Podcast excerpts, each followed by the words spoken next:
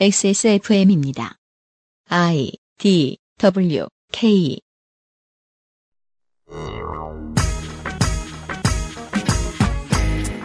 지난주에 저희는 인간개발 지수를 간단히 소개해 드렸지요. 새로운 기획에 반응을 보여주신 많은 청취자 여러분께 감사를 드리며 좀 더 자세한 얘기를 들어보고 싶다는 요청에 답하기로 했습니다. 2018년 장마철의 기획, 행복의 분석, HDI 지수를 더 자세히 뜯어보고 더 많은 나라에 대한 이야기를 나누어 볼까 합니다. 2018 프라이드 주간에 그것은 알기 싫답니다.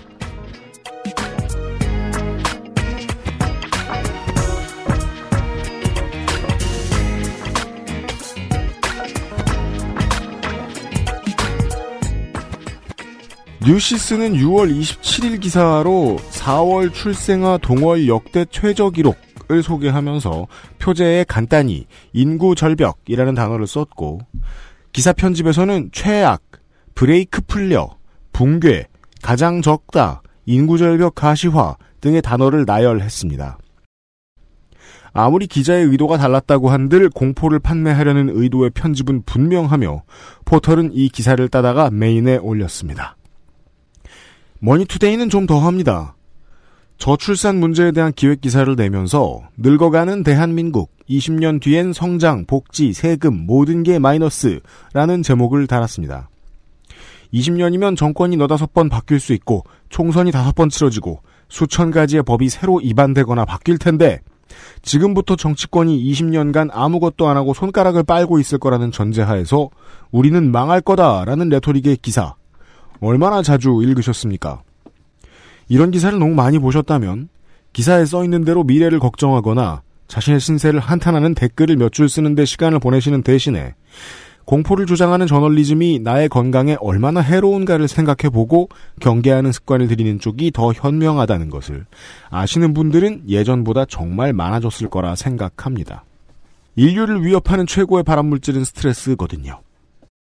행복을 늘리기 위해서는 불행을 제거하는 작업과 동시에 행복이 어디 있는지를 알아내는 연구도 필수지요. 그런 이야기를 하던 중인 그것은 알기 싫답니다. 유승균 책임 프로듀서입니다. 안녕하셨습니까? 히사시부리.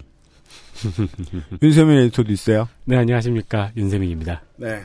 기사를 그런 관점에서 보면 되게 재밌어요. 뭐요? 사람들이 내가 못하는 걸 욕하면 되게 좋아하잖아요. 네, 할 수 없는 것들. 네. 내, 저 영향력의 원 바깥에 있는 일들. 인터넷 초창기 때 인터넷이 나쁘다 그러면 인터넷에 익숙치 않은 세대들은 좋아했고요. 네, 맞아요. 스, 스마트폰 처음 나올 때 서- 음. 스마트폰이 안 좋다 그러면은 음. 스마트폰을 못 하는 세대는 좋아했고. 뭐, 전자파 얘기. 그렇죠. 한 몇 달 떠돌다가 이제 그냥 확 죽어버린 뭐, 카톡이 얼마나 해로운가, 사회에. 이런 얘기. 네. 네, 맞아요. 어, 그런 식입니다. 예. 겁주는 미디어가 장사가 잘 되다 보니 미디어를 만드는 회사는 겁주는 일에 혈안이 되어 있는 세상입니다. 그 바깥의 이야기들을 해볼 겁니다, 이번 주에. 뉴스 라운드업을 듣고 와서 말이지요. 그것은 알기 싫다는 나의 마지막 시도 퍼펙트25 전화영어에서 도와주고 있습니다. XSFM입니다.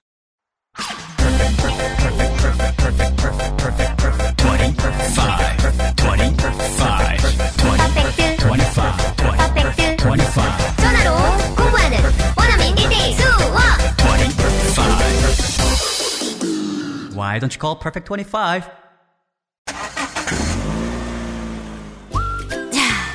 출발할까? 근데 엄마, 우리 차에도 블랙박스 있어? 지금 엑세스몰에서 다양한 블랙박스를 만나보세요. 카카오톡으로 지난 수업 내용을 확인하고 반복해서 연습할 수 있습니다. 늘어난 실력을 매일 알려주는 전화 영어. Perfect 25.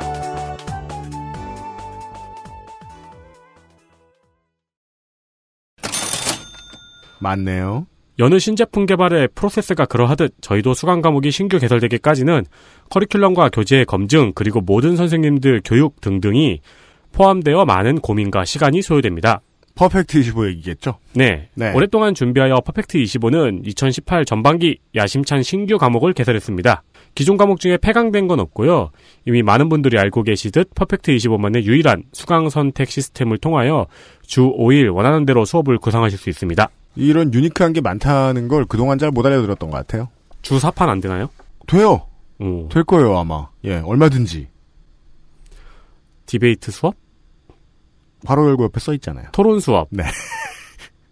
기존 discussion and conversation. 네. 대화 and 토론. 광고와 생활에 이렇게 영어가 많은 때가 별로 없어서 윤세민이 당황해요. 네, 어, 토론 수업과 기본 회화 수업으로 나뉘어서 보다 다양하고 심화된 수업으로 바뀌었습니다. 토론 수업에서는 선생님과 1대1 토론을 진행한다기보다는 본인의 생각을 영어로 표현하셔야 하는 다양하고 재미있는 질문들이 주어지며 선생님께서는 그 표현에 대한 더 나은 영어 표현을 알려주시거나 혹은 문법적으로 잘못된 부분을 짚어주실 겁니다. 아니면 당신이 채용되지 않은 이유를 말씀드리거나요.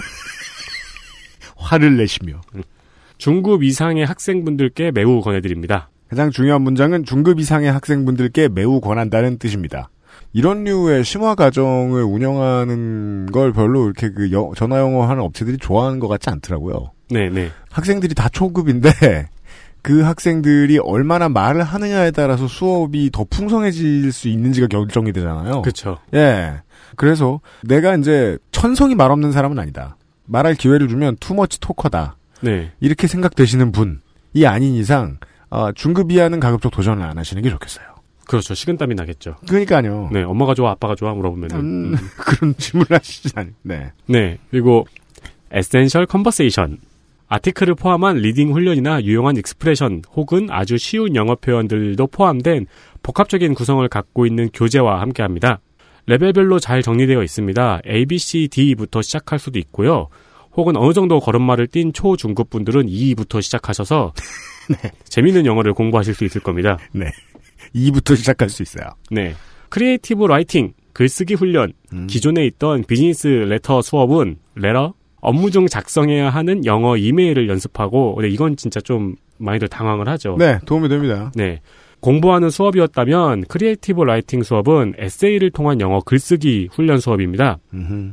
다양한 형태의 문장 구조를 결합하고 구성하는 과정을 통해서 그리고 더 나은 단어 취합을 통해 좀 더 매끄러운 글쓰기 훈련을 하실 수 있을 겁니다. 네. 제가 추천드리는 이, 이 수업의 쓰임새는 키베를 뜨다가 네. 갑자기 영어로 얘기하는 거죠. 확 매력적으로 들리지 않으십니까, 청취자 여러분? 네, 그것도 이제 그 여- 야- 영어도 약어들 있잖아요, 약어. 네. 예. OMG 이런 거 있잖아요. 그렇습니다. AF 이런 거. arctic fox. 네. 잠시 후에 나오세요. 네. 그런 걸 하시고 싶으신 분들, 네, 이 수업을 활용해 보시기를 바라고요. 네. English test course 시험 대비 훈련 드디어 개설되었습니다. 아, OPIc, 토익 speaking, 토플 speaking 등 영어 스피킹과 관련된 시험을 준비하고 계시다면은 반드시 수강하셔야 될 코스입니다. 네. 그렇답니다. 네, 신규 시험 대비반 강의가 개설되었습니다. XSFM의 역사와 같이 커온 중소기업들이 있잖아요? 그렇죠. 예. 퍼펙트 25가 예, 제일 기본기가 탄탄하게 크고 있는 것 같아요. 어, 다시 정리를 드리면은 토론 수업, 그리고 기본 회화 수업, 글쓰기 훈련, 각종 시험 대비 훈련들이 개설되었습니다. 별로 도와드린 것도 없는데 잘 나가서 예, 마음이 허해요. 왜요? 퍼펙트 25만 생각하면. 예. 이젠 알아서 잘 되거든요. 아, 예, 그렇죠. 예, 예. 네. 아, 퍼펙트 25 소식이었습니다. 간만에.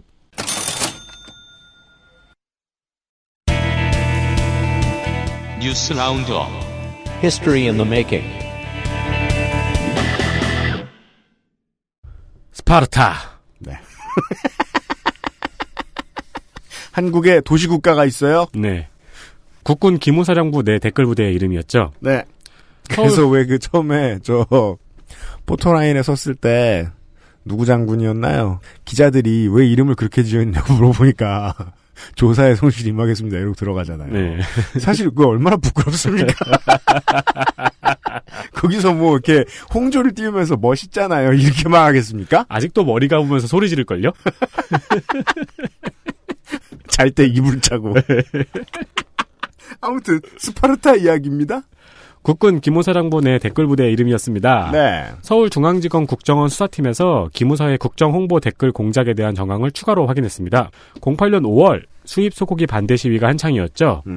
이 당시에 청와대 홍보기획관실에서 온라인상 좌익 활동 내역 사찰을 기무사에 요구했습니다. 네.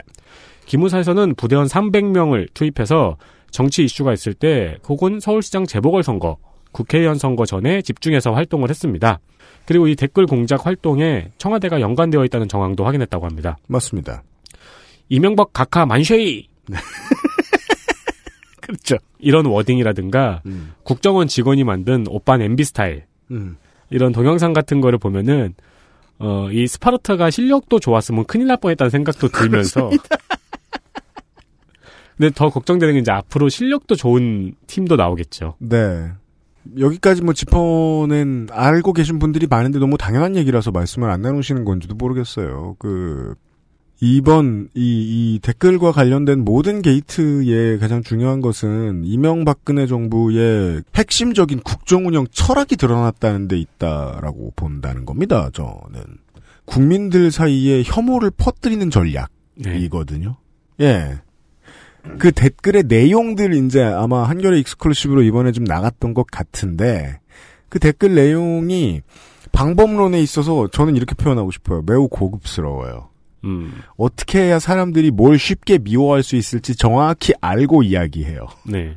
이 댓글 부대 스파르타 팀 스파르타가 쓰던 이 댓글에 어, 글 쓰는 방식을 지금 그대로 갖다가 쓰는 사람들 진보든 보수든 많아요. 소수자를 혐오할 때, 뭐 난민을 혐오할 때, 그냥 뭐 그냥 정치권 일반에 대한 혐오, 뭐 경제인들에 대한 혐오, 그 모든 것들을 이야기할 때 혐오를 얘기할 때마다 기무사 댓글 부대가 쓰던 댓글하고 정말 비슷한 내용의 댓글들을 쓰더라고요. 네.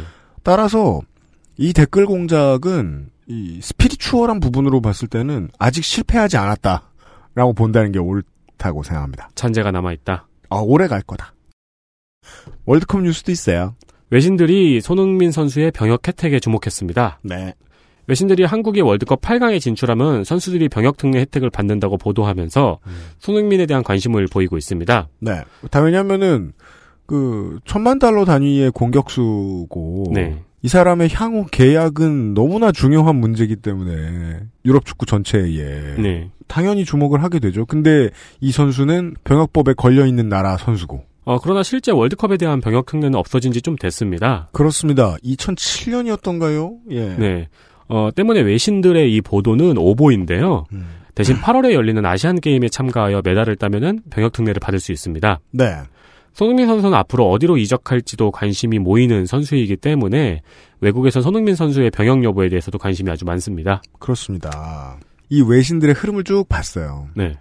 최초 그 첫 경기 한국의 첫 경기가 있은 다음에 나온 보도들은 스웨덴전 패배 이후에 나온 보도들은 이랬어요.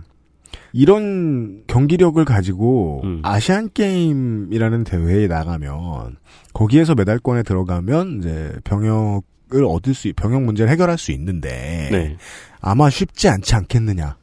그래서 먹구름이 들이우고 있다. 음. 이런 내용이 있고 표제가 손흥민이 군대에 갈 위기에 처했다. 음, 정도였어요. 음, 이 비슷한 형태로 복붙이 몇 군데에서 됩니다. 영어권에서. 네. 근데 영어권에서 되면 다른 다른 언어권에서 되잖아요. 그죠. 이게 몇 번 된 다음에 표제가 내용으로 바뀝니다. 음. 아, 세계 어딜 가나 이런 류의 황색 저널리즘은 다 비슷하다라는 걸 보여줍니다. 예. 이런 사건이고요. 뭐 많으니까 빨리빨리 갑시다. 네. 서울중앙지검 여성아동범죄조사부에서 26일 전직 조선일보 기자를 장- 강제추행 혐의로 불구속 기소했습니다. 음. 제이 씨는 고 장자연 씨의 소속사 대표 생일 축하 술자리에서 고 장자연 씨를 강제추행한 혐의를 받고 있으며 네. 9년 전인 2008년에는 목격자의 진술에 신빙성이 부족하다는 이유로 불기소 처분됐습니다. 음. 그러나 올해 대검찰청 과거사위 진상조사단의 권고에 따라서 재수사가 시작되었고요. 음. 당시 목격자의 진술이 일관되고 추가 정황이 발견되었다면서 기소 이유를 밝혔습니다. 그렇습니다. 사실상 그 한 줄만 더 있는 겁니다. 그 목격자의 진술이 일관되었다가 이게 뒤집힌 가장 중요한 근거입니다. 그렇습니다. 예. 사실상 새로 나온 게 없는 건데도 불구하고요. 네. 어, 이 강제추행 혐의의 공소시효는 올해 8월 4일입니다. 네. 어, 장자연 리스트 관련된 사건 재수사의 연한도 지금 8월 초 인 걸로 제가 알고 있습니다. 네. 그러면 사실상 휴일 빼고 영업일 5주 남은 겁니다. 검찰한테 지금. 5주도 안 남았죠? 아, 5주예요, 5주 딱. 5주예요? 예, 예.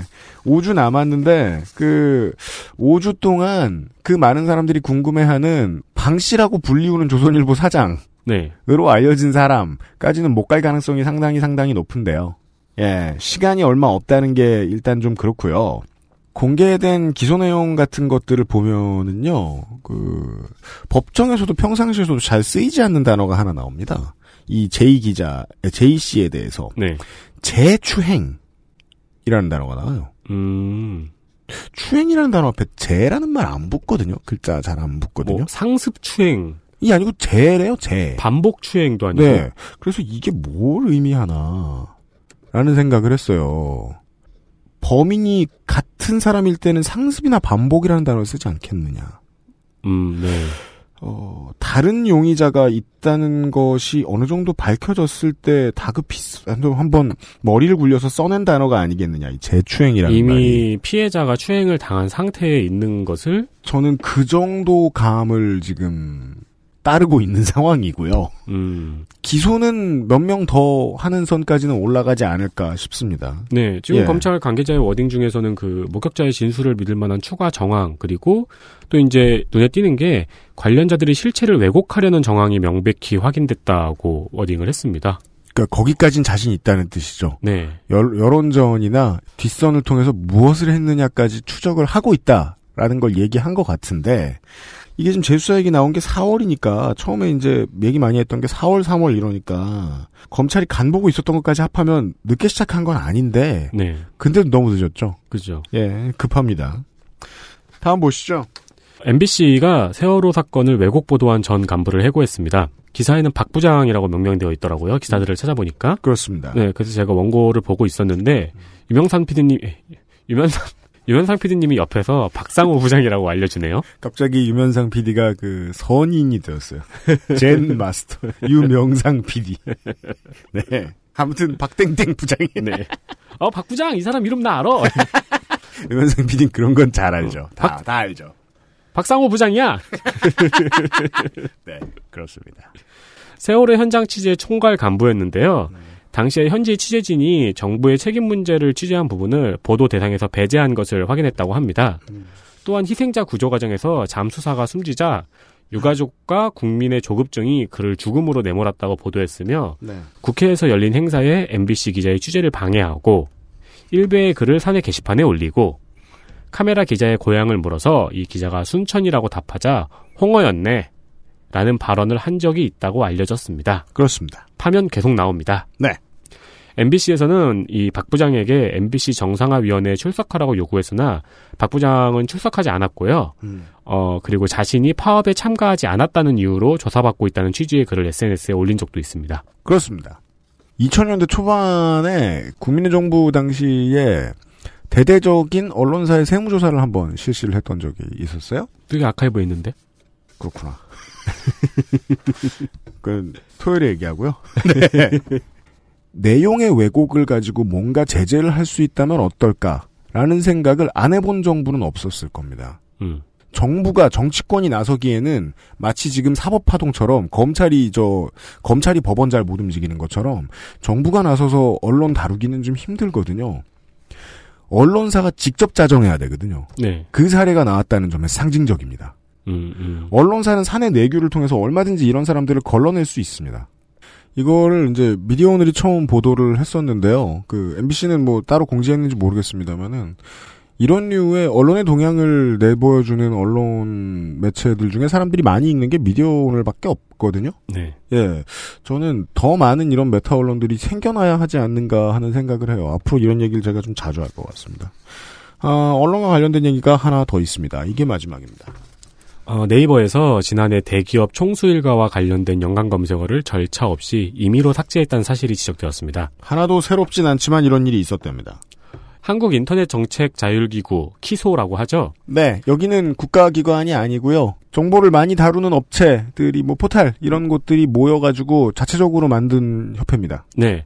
어, 여기서 2017년 상반기 검색어 검증 보고서에 따르면은 네이버에서 SK 최태원 회장과 관련된 사생활 풍문 등의 연관 검색어를 명예훼손 사유로 노출해서 제외했습니다. 네. 이에 네이버는 회사 측의 요청이 있었다고 밝혔고요. 음. 또한 조현아 전 부사장과 관련된 연관 검색어도 조 전 부사장 측의 요청에 의해서 삭제된 바 있습니다.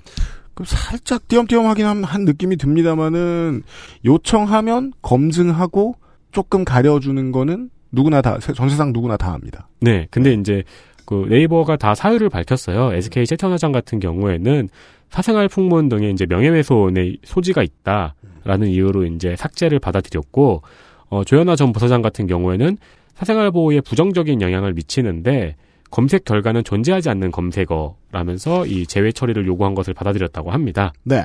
그 연관 검색어란 시스템은 네이버에서 만들었잖아요. 음. 근데 전혀 사실 무근인 연관 검색어가 어떠한 개인 이름 옆에 붙으면은 네. 문제가 될 수 있긴 있죠. 그렇습니다. 이에 관해서 제외를 네이버가 했고 이에 대해서 키소 같은 경우는 적절하지 못한 예, 판단이었다고 또 판단을 내린 바 있습니다. 음. 그리고 대선 기간에는 대선 후보와 그 대선 후보의 가족과 관련된 검색어는 제외하지 않은 것을 확인했습니다. 음. 다만 박근혜 전 대통령의 주소, 이정미 대법원장의 주소, 박영수 특검 집 주소 등등의 검색어는 제외 처리했습니다. 그렇습니다. 그 정도는 최소한도라서 보통은 다 한다라고 할 수 있는데 이것도 앞에 얘기하고 비슷하게 선이 되게 어렵죠. 네. 우리는 분명한 선이라고 생각하는데 뭐 네이버 쪽에서는 다르게 생각할 수 있으니까요. 지금 에디터가 나열해준 얘기 말고 가장 큰 문제는 결국 삼성과 관련된 문제였는데 이재용 부회장과 그 부삼성님과 관련된 검색어들은 부삼성님 측에서 요청 안 했는데 검색어 제외를 했다. 음. 라는 게 이제 기소가 이제 제시한 저 이야기한 가장 큰 문제점이었어요. 왜냐하면 그거는 어떤 측면에서 봐도 빼도 박도 못하게 잘못했으니까요. 음.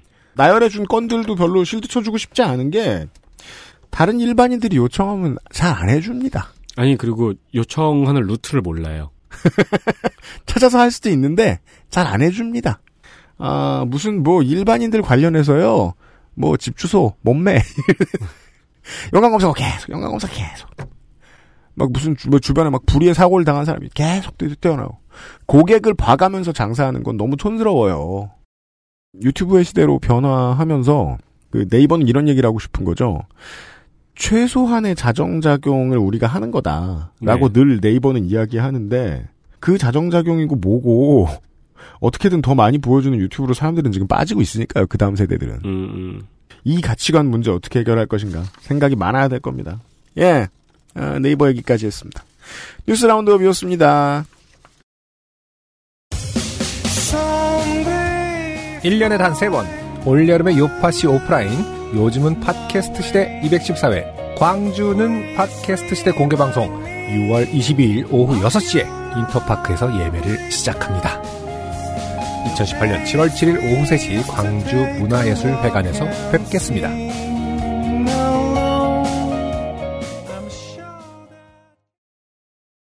북극에서 온 이야기.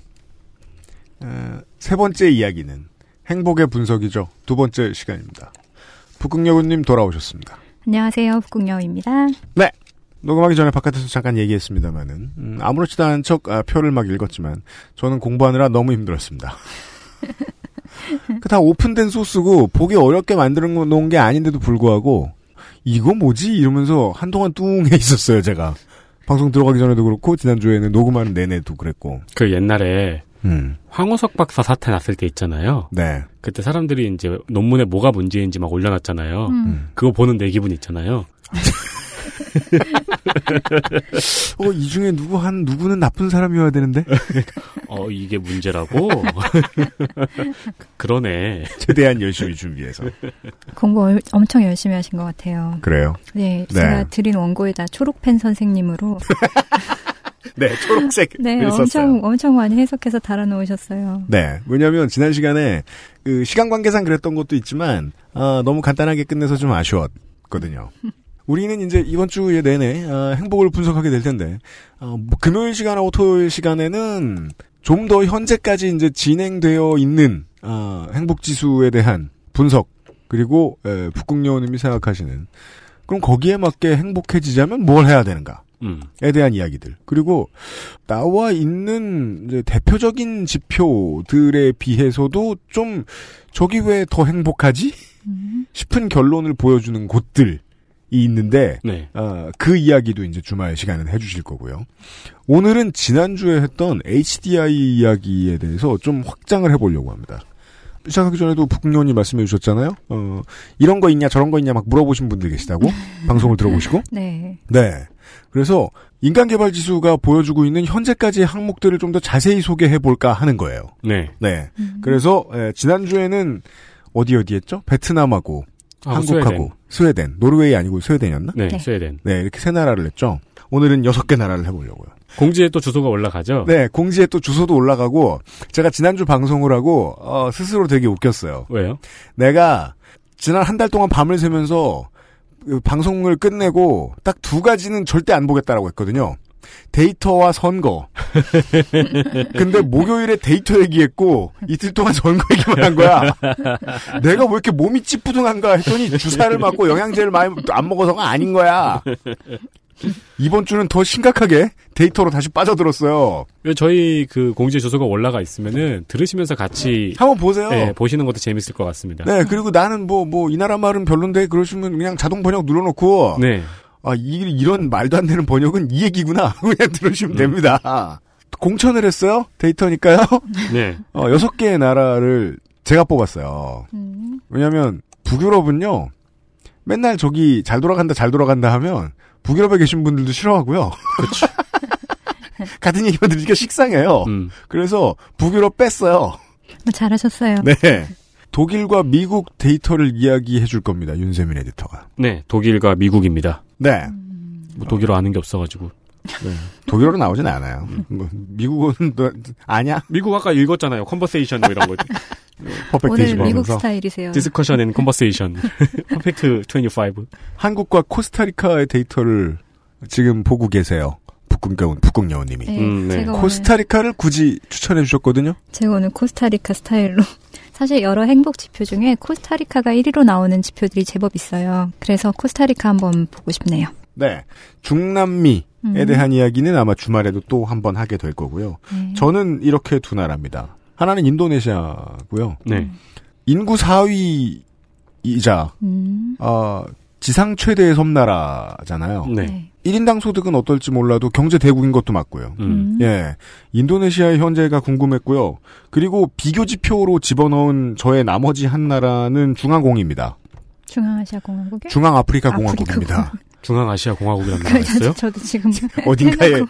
땡땡땡 스탄이 나라 이름을 그렇게 바꾸지 않는 이상 주변에 있는 남수단이나 콩고 민주공화국도 그렇지만 이 나라의 정치 사정이 거의 세계 최악이거든요. 음, 음. 난민도 가장 많이 발생을 하고 네. 군사 쿠데타 때문에 정치가 회복, 정치 상황이 그다지 많이 회복되지도 않았고 그 외에 많은 안 좋은 그 환경이라는 건 좀 다 갖추고 있는 수단 콩고 사이라고 하니까 딱 느낌이 오네요. 네 188개국 중 188위의 국가입니다. 아, 저는 인도네시아와 중화공 윤세민은 독일과 미국. 각종화갈. What? 비슷하지 않았어요? 북극 여우님은 코스타리카와 한국 이렇게 여섯 개 나라에 좀 더 많은 지난주보다 많은 HDI 지표들을 찾아보도록 하겠습니다. 아, 근데 오늘 미묘하게 각각의 이 패션이 네. 자기들이 대표하는 나라하고 영- 느낌이 통하는 것 같아요. 왜 그래요? 그 입고 오신 분홍색 바지가 코스타리카 스타일이신가요? 네, 코스타리카 그래요? 느낌 물- 물씬 나죠. 지수의 순서는 동일합니다. 안드로이드가 도와주겠습니다. 더 자세한 내용은 hdr.undp.org를 참고하세요. HDR 2016 건강 건강 항목 중에서 지난주에 이야기하지 않았던 항목들 몇 개를 소개를 해드리겠습니다. 첫 번째는 건강 10만 명 단결핵 사망자 수 지난주에는 말라리아 사망자 수 얘기했더니 베트남만 나왔죠? 네. 인도네시아의 결핵으로 인한 10만 명당의 사망자 수가 41명입니다. 굉장히 많네요. 그런 거예요? 독일은 어떻길래요? 어, 독일은 결핵으로 인한 사망자 수가 10만 명당 0.4명입니다. 차이가 크군요. 음, 코스타리카는 코스타리카로 인한 사망자 수는 0.8명입니다. 인도네시아가 엄청나게 높은 거네요. 그런가 봐요. 오늘은 6개국을 보고 있죠. 중앙아프리카 공화국은 48명입니다. 어이구, 그렇게 이는 많아요? 세계 최악의 수치입니다. 음. 네. 100배 차이가 나네요. 그러니까 이것과 더불어서 같이 이야기를 할 것 같으면 우리가 이제 또 맨 마지막에 인구 통계에서 젊은 나라와 늙은 나라 이런 얘기 많이 할 건데 네. 젊은 나라는 무조건 좋느냐? 아니죠. 네. 아이를 많이 낳았는지 모르겠지만 일찍 죽는다는 게 분명하기 음. 때문이거든요. 중앙아프리카 공화국의 평균 기대 수명이 51.5세이기 때문이거든요. 아무튼 네, 결핵으로 인한 미국의 사망자 수는요. 10만 명당. 0.1명입니다. 와. 음, 그 병원 안 좋다는 나라가 네. 접종은 잘하나 보네요. 그러니까 이제 결핵이라는 병이 무엇을 의미하는가를 생각해 봐야죠. 네. 한국은요? 한국은 3.8명이네요. 조금 높네요. 네, 제법 생각보다 높은데요. 그러니까 선진국인데 아직 다 해결하지 못했다는 게 이채롭습니다. 음. 네. 건강. 성인의 HIV 유병률. 15세에서 49세 성인의 HIV 유병률입니다. 인도네시아는 0.5명입니다. 독일은 없음입니다. 음. 네. 유의미한 수치가 아닌가 보네요. 어, 이게 우리가 이제 알게 됐죠. 조사할 필요 없음. 네, 혹은 진짜로 조사가 안 됐을 수도 있고요. 코스타리카는 코스타리카는 0.3명입니다. 미국은요? 역시 없음입니다. 음, 한국도 없음일 것 같은데요. 그러면 네, 그렇습니다. 한국에도 어, 없어요. 무의미한 걸까요? 뭘까요? 잘 모르겠습니다. 조사가 안 됐는지. 네. 네, 그럴 수도 있죠. HIV 같은 경우에는 발병도 그렇고 발병 환자의 관리도 그렇고 이 전염도 그렇고 전부 다 이제 국가의 관리 체제에 굉장히 크게 좌우되는 병이잖아요. 음. 또 음. 선진국 같은 경우는 사실 거의 정복 단계다라고 이야기하는 경우도 있고요. 음. 네. 네. 이게 인류의 행복에 직접적인 영향을 미칠 수도 있다는 항목인 건 맞, 맞는 것 같습니다. 나, 밑에 두 개는요. 어, 접종에 대한 건데요. 아이들의. 첫 번째는 DTP입니다. 건강. DTP 예방접종이 되지 않은 1세 영아의 비율. 디프테리아 101회 파상풍 예방접종이 되지 않은 1세 영아의 비율입니다. 인도네시아는 6%예요. 6%의 아동이 유아가 접종을 안 받았다. 한 살 때까지는 안 받았다. 네. 근데 한 살 때 받아야 되거든요? 네. 음. 음. 독일은 2%입니다. 코스타리카는 9%입니다. 중앙아프리카 공화국은 31%입니다. 저는 이 수치도 믿을 수 있는지 잘 모르겠어요. 31%면 와 3분의 1 그렇죠. 이잖아요. 근데 네. 실제 높을 것 같다고. 예, 저희가 판단이 되, 네요 음. 미국은요? 미국 같은 경우에는 2%입니다. 2%. 한국은 1%입니다. 1%. 한국은 예방접종 참 잘하죠. 네, 잘하죠. 그 1% 어딘가에 안아키가 있을 것 같습니다. 그 섞여 있겠죠. 아나키가 1%는 아니고. 네. 네. 어, 아나키 카페가 다시 네, 지금 활동을 하고 있다는 얘기를 들었어요. 음. 네, 북극여우님 아나키 뭔지 아세요? 지금, 북극에서 오셔가지고. 지금 감이 왔어요. 처음에는 네. 뭔지 아, 지금. 아시 그냥 무정부주의자인 줄 아셨죠? 네, 그 뭔가 했는데. 사실상 무정부 같은 사람들이에요. 네. 두 번째 접종 이야기는 1세 영아 중에 홍역 예방 접종이 되지 않은 영아의 비율입니다. 건강. 홍역 예방 접종이 되지 않은 1세 영아의 비율. 인도네시아는 23%거든요. 독일은 3%입니다. 코스타리카 5%. 중앙아프리카 공화국은 51%입니다. 미국은 9%네요. 한국은 1%입니다. 미국의 9% 눈에 띕니다. 네. 제가 보기에. 띄네요, 미국판. 아나키고 이름이 뭐였더라? 뭐, 모르겠어요. 되게 네. 유명한 거 있었는데. 네. 맞아, 맞아. 그리고 우리는 그 다음에 GDP 대비 공공보건 지출 비율을 보고 있습니다. 건강. 공공보건 지출 비율. 인도네시아는 1.1%입니다. 이게 많이 쓰는 건지 모르겠어요. 국가재정 전체 중에 1.1%를 쓴다는 거죠. 상당히 적게 쓰는 편입니다. 그렇죠. 예. 왜냐면 독일이 8.7%거든요. 네. 한국의 시골길을 지나다니다가 저 많이 있는 보건소들을 보고 있으면 국가재정 1%만 써가지고는 저거 유지 못할 것 같다는 생각이 드는데요. 맞아요. 그리고 보건소 같은 경우는 진짜 이 이용하는 사람이 역량에 따라서 이용도가 달라지는 것 같더라고요. 음. 그러니까 이용 잘하는 사람은 보건소에서 모든 걸 해결하는 그럼요. 수준이더라고요. 예. 네. 저 같은 사람은 문턱도 안 넘어가 봤는데 독일은 몇 퍼센트라고요? 8.7%예요. 그렇군요. 네, 보통 EU나 OECD 평균이 10% 안쪽으로 나오거든요. 네. 그러니까 그 정도 될 거예요, 보통. 그러니까 지금 인도네시아는 굉장히 낮은 수치인 거죠. 예, 낮은 수치죠. 코스타리카는 6.8%입니다. 중앙 아프리카 공화국은 2.1%라고 나옵니다. 미국은 8.3%입니다. 음, 한국은 4%라고 나오네요. 한국이 그렇게 낮아요? 예, 한국이 생각보다 낮아요. 근데 이게 공공 공공 지출인 거잖아요. 그러니까 사실 건강 자체에 쓰이는 예산을 따지면 훨씬 클 거예요. 네. 그러니까 미국도 오바마 케어하고 막 이럴 때 보면은 민간 영역에서 사람들이 사비로 지출하는 지출하는 비용이 있는데 사실 이걸 다 합치면 뭐 북유럽에서 쓰는 것보다 훨씬 더 많다. 그러니까 아예 돈을 국가에다 내고 국가에서 하는 서비스를 받자 뭐 이런 얘기가 있었거든요. 음. 그게 이제 그 보건과 교육의 경우에 그런 문제가 많이 들어가죠. 국가가 쓰는 대신에 국가가 안 쓰니까 사람들이 팍팍 쓰고 있어서 저 민간 영역에 GDP 대비 소비로 보게 되면 엄청난 돈을 쓰게 되는 경우. 그러니까 음. 국가가 니네가 사기업에 쓰는 돈 우리한테 주면은 음. 우리가 다 해줄 수 있다. 그쵸, 그 정도 그쵸. 수준이다 지금. 네. 음. 이건 좀 더 고차원적인 행복에 대한 항목이었던 것 같습니다. 왜냐하면 그 다음 역시 그 접종하고 마찬가지로 기본기의 문제거든요. 건강. 영유아의 발육 정지 비율. 5세 이하 영유아의 발육 정지 비율입니다. 여기서 발육 정지라는 거는 그 보충 설명으로 보통 혹은 중증 발육 정지라고 나오는데 이것은 장애의 문제일 수도 있지만 키우는데 문제가 있어서 잘 먹이지 못했다거나 좋지 못한 환경에 꾸준히 노출됐다거나 하는 문제와 연관이 있는 것 같습니다. 인도네시아는 36.4%입니다. 어마어마한 수치네요. 글쎄요, 뭐 첫 번째만 보고는 잘 뭐 제가 확신을 하- 가지고 싶지 않은데요. 아니 근데 일단 생각해 보세요. 5세 미만 영아의 3분의 1이 발육 정지라는 거는 어마어마한 수치죠. 거대 교역 국가에서 상상하긴 좀 힘들죠. 그렇죠. 네. 독일은 1.3%입니다. 코스타리카는 5.6%입니다. 중앙아프리카 공화국이 40.7%입니다. 와. 미국은요? 미국은 2.1%입니다. 대한민국 2.5%입니다. 선진국은 그 정도에 수렴하는군요. 네. 네. 그렇다면 그 정도의 비율은 아마도 의학적인 문제로 치환되지 않겠느냐라고. 그러니까 의학적인 문제고 조금 더 쉽게 얘기하면 뭐 영양실조. 건강에서 알려드리고 싶은 마지막 분야는 1000명당 5세 이하 영유아의 사망자 수입니다. 건강.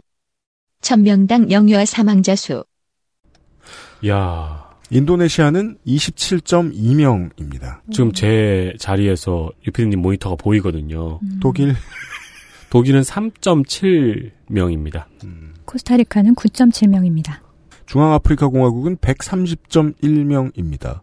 이는 생존율 87%라고 얘기해도 되겠네요. 네. 그러네요. 제가 저 숫자를 보고 아까 탄식을 뱉은 거예요. 네. 이 생존율이 곧 51.5세라는 이 나라의 평균 수명을 설명해주는 일부분이 되겠죠. 네. 미국은요? 6.5명입니다. 어휴, 생각보다 많으네요.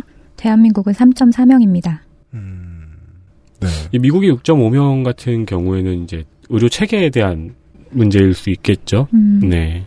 그래 보입니다. 네. 어, 의미 없는 수치가 아니네요. 네. 어, 교육 얘기를 해보죠. 교육.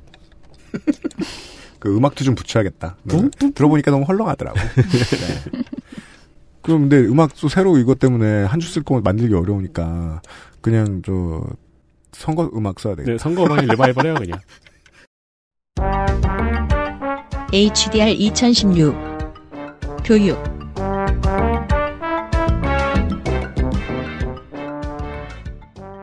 취학 전 아동의 교육기관 등록률 어린이집이나 유치원 같은 걸 이야기하는 거죠. 맞습니다. 그 enrollment라는 말을 쓰는데 이게 이제 입학이라고 말하면 안 돼요. 왜냐면은 전학, 편입학 이런 것도 다 등록이니까요. 음, 그래서 음. 등록률을 봅니다. 취학 전 아동의 교육기관 등록률 교육. 취학 전 아동 교육기관 등록률.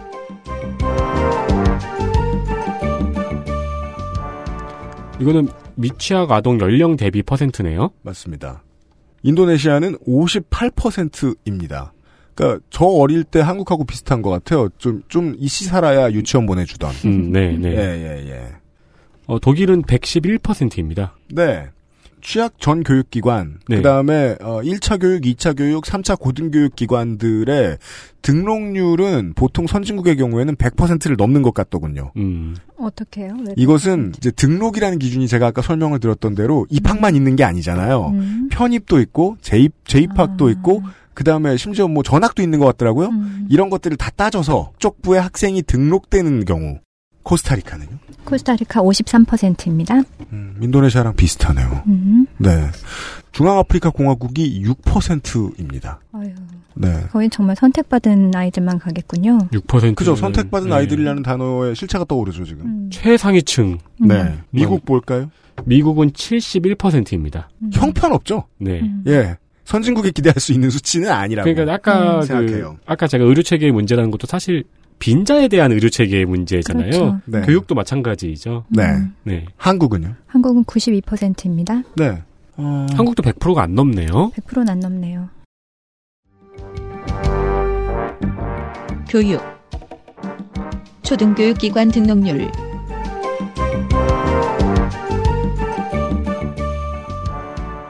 용어상으로는 이렇게 이야기합니다.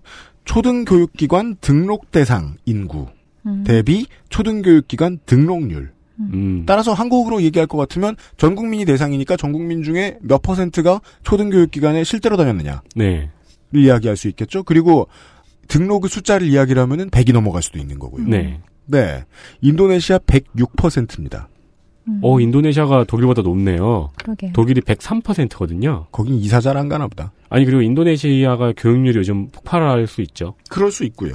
코스타리카는 코스타리카는 111%입니다. 어머? 이렇게 돼야죠. 그러니까 음. 초등학교는 그렇죠. 음. 가장 기초적이니까요. 그렇죠. 네. 중앙아프리카 공화국 역시 93%입니다. 미국은요? 미국은 100%입니다. 대한민국이 99%인데요. 음. 초등학교가. 초등학교를 못 다니는 1%가 있는 거네요. 모르겠습니다. 그 이유는 네. 아, 홈스쿨링 같은 걸까요? 모르겠어요. 알기 어렵네요. 네. 음. 어, 그러면 이 수치는 낮아지거나 달라지거든요. 그 다음 항목에 가면서. 교육 중등교육기관 등록률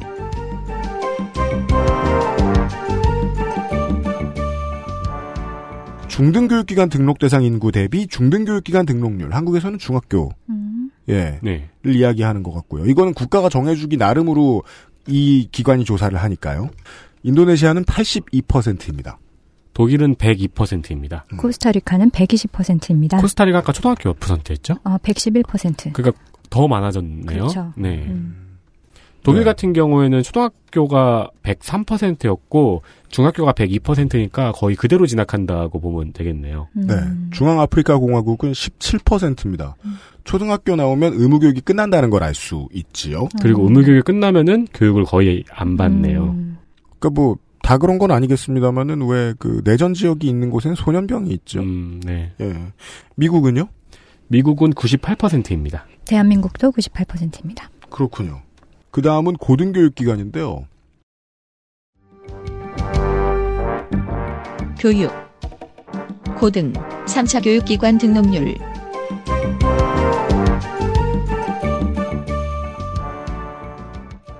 고등교육기관은 한국에서는 이게 지금 고등학교 대학교로 보는지 대학교로 보는지 잘 모르겠습니다만 음. 예, 3차 교육기관이라는 정의가 국가마다 다르니까요. 음. 고등교육기관 등록 대상 인구 대비 고등교육기관 등록률에 대한 통계입니다.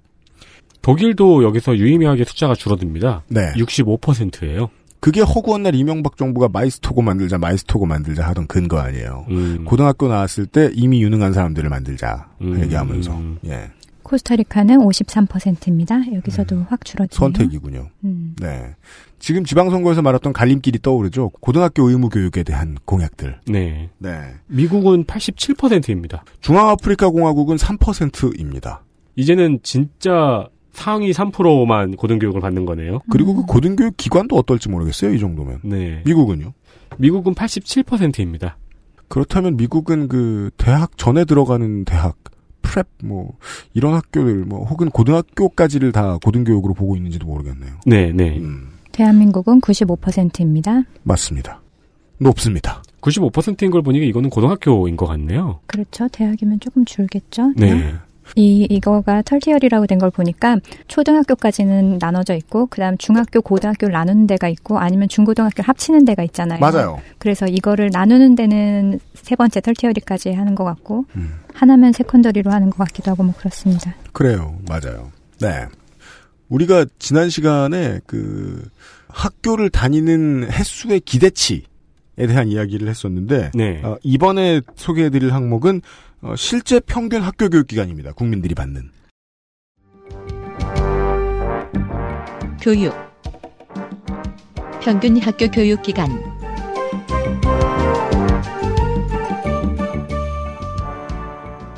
평균적인 국민의 학교 교육 기간 인도네시아는 7.9년입니다. 네, 도, 독, 아, 제가 밑에 있는 걸 잘못 봐서 깜짝 놀랐네요. 96년인 줄 알고.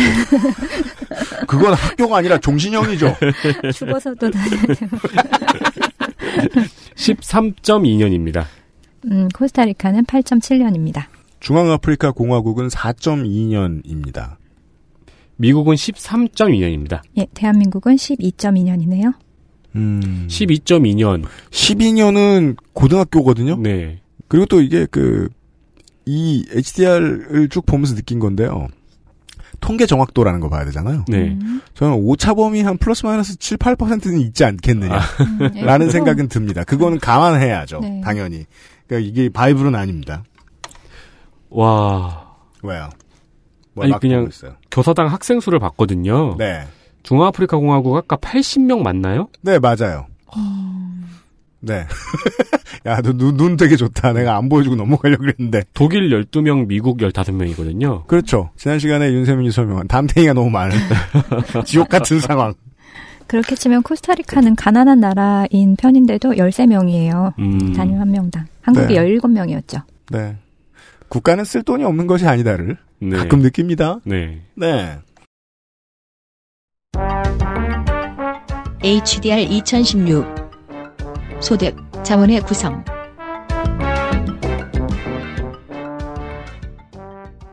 그래서 돈 얘기입니다. 소득과 자원의 구성에 대한 지표 한 가지를 더 소개해 드리겠습니다. 이게 흥미롭더라고요. 국내 음식 가격 지표입니다. 소득, 자원의 구성 국내 음식 가격 지표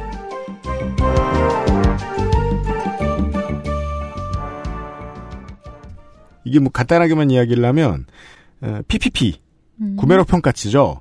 식생활에 대한 구매력 평가치를 따로 구할 수 있다, 있나 봐요. 그걸 일반적인 모든 물건에 대한 구매력 평가치로 나눈 수치라고 합니다. 숫자들을 비교해 보죠. 인도네시아는 6.7이라고 나와요. 그 6.7이라는 수치가 어떤 걸 의미하는 수치인가요? 6.7이면 아마 상당히 음식이 비싸다는 뜻이 될 거예요. 아니면 전체 전체 다른 물건하고 비교했을 때. 음. 그러니까 물가가 약간 불안정하고 인플레이션이 있고 이렇게 보면 될 것 같아요. 빅맥 지수랑 PPP가 비슷하다고 생각하시면 되는데 이제 어디서 더 비싼가 이런 걸 보면 되거든요. 어.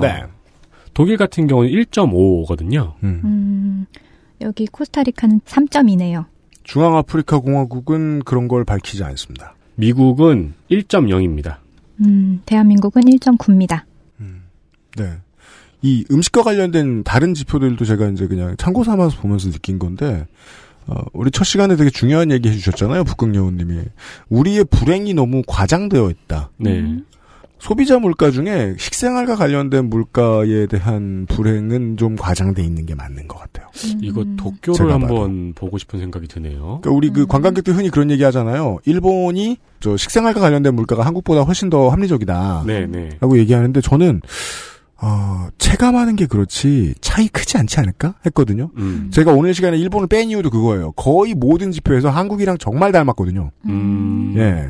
일본이 1.9네요. 제가 전 베네수엘라를 봤는데 베네수엘라가 지금 인플레이션이랑 정치가 굉장히 혼란스럽잖아요. 여기가 네. 4.5가 나오네요. 인도네시아 먹고 살기 힘드네요. 그러네요. 네, 네. 인도네시아하고 중아프리카 공화국 굉장히 심각하네요. 네. 그 제가 이제 그 발리에서 친절하기 그지없는 그 엘리트 서비스맨에게 물어봐서 들은 얘기인데 자카르타 출신인데 네. 본토 아닙니까 거기가? 네. 근데 자카르타에 이제 젊은 사람들이 발리를 일하러 많이 온다는 거예요. 왜냐하면 관광업이 훨씬 돈이 되니까. 그 저는 이해가 안 되는 겁니다. 그 정도 대도시에 이런 한적한 곳에 관광업으로 빠져야 될 정도로 직장이 없단 말이나? 주는 돈이 얼마 없거나 물가를 잡는 데 꽤나 실패했다는 얘기겠죠. 그렇죠. 음, 들고 들어오는 돈의 단위가 다르거나 나가는 돈의 단위가 다르거나. 그렇죠. 예. 아, 그런 거를 돌다리를 막 짚어보고 있습니다. 예. 아, 기본적인 스펙들을 좀 보셨고요. 네. 어. 다시 한번 말씀드리지만 이런 수치들로 행복을 측정한다고 합니다. 그렇답니다. 네. 행복이 아니라 HDI를. 이런 네. 수치들로 HDI를 측정한다고 합니다. 뭐 저희들 수준에서 자세히 봐봤자 예, 많이 알아보신 분들에게는 그다지 대단한 건 아닙니다만 그렇죠. 예, 광고를 듣고 와서 좀 더 많은 항목들을 좀 뒤져볼게요. 그것은 알기 싫다는 관절 건강에 도움을 줄 수도 있는 바이러메드 무르핀에서 도와주고 있습니다. XSFM입니다. 국민 체조 시작 하나 둘 셋 넷 다섯 여섯 일곱 여덟 발목 운동 하나 둘 안 괜찮으시죠? 관절 건강에 도움을 줄 수도 있는 무르핀이라면 그 노래와 춤 끝까지 할 수 있게 도움을 드릴 수 있어요. 관절 건강엔 무릎핀이니까요. 자, 출발할까? 근데 엄마, 우리 차에도 블랙박스 있어? 지금 엑세스몰에서 다양한 블랙박스를 만나보세요. 안 괜찮으시죠? 관절 건강에 도움을 드릴 수 있어요. 관절 건강엔 무릎핀이니까요. 부국여우님과 함께 아, 제가 전생에 무슨 죄를 지었다고 지금 5주째 데이터 보느라 정신이 없습니다. 네. HDI를 구경하고 있는데요. 다음 항목은 BPD네요. 불평등입니다. 네. HDR 2016 불평등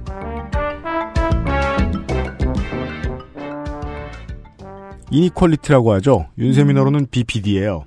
HDI가 인간 개발 지수라고 하지, 않, 하지 않습니까? 네. 불평등에 대한 HDI와 HDI가 따로 있더군요. 네, IHDI라고 하죠. 네, 그걸 제가 보니까 HDI 평가를 이루는 세 가지 기반이 있습니다. 아, 장수하는 건강한 삶. 음. 영국 왕실이 좋아하는 말이죠. 음. 아, 지식. 그리고 이거 지식이라고 해야 됩니까? 지혜라고 해야 됩니까? 아무튼 뭐 뭔가 머릿속에 든 거. 적절한 생활 수준. 이 세 가지인데요. 이 세 가지 항목이 불평등 때문에 나빠지는 경우들을 보는 거예요. 음. 즉 삶이 짧아지거나 건강이 악화된다. 왜? 불평등 때문에. 네. 교육 혜택이 불평등 때문에 줄어든다. 불평등 때문에 소득이 줄어든다. 이런 지표들이 있다는 겁니다. 이것들을 하나씩 적용하면 HDI, HDI가 달라진다는 거죠. 그렇죠. 예. 그 마이너스를 적용한 HDI가 IHDI, 불평등 HDI다. 라는 말씀을 드리고 시작을 하죠. 불평등 불평등 개수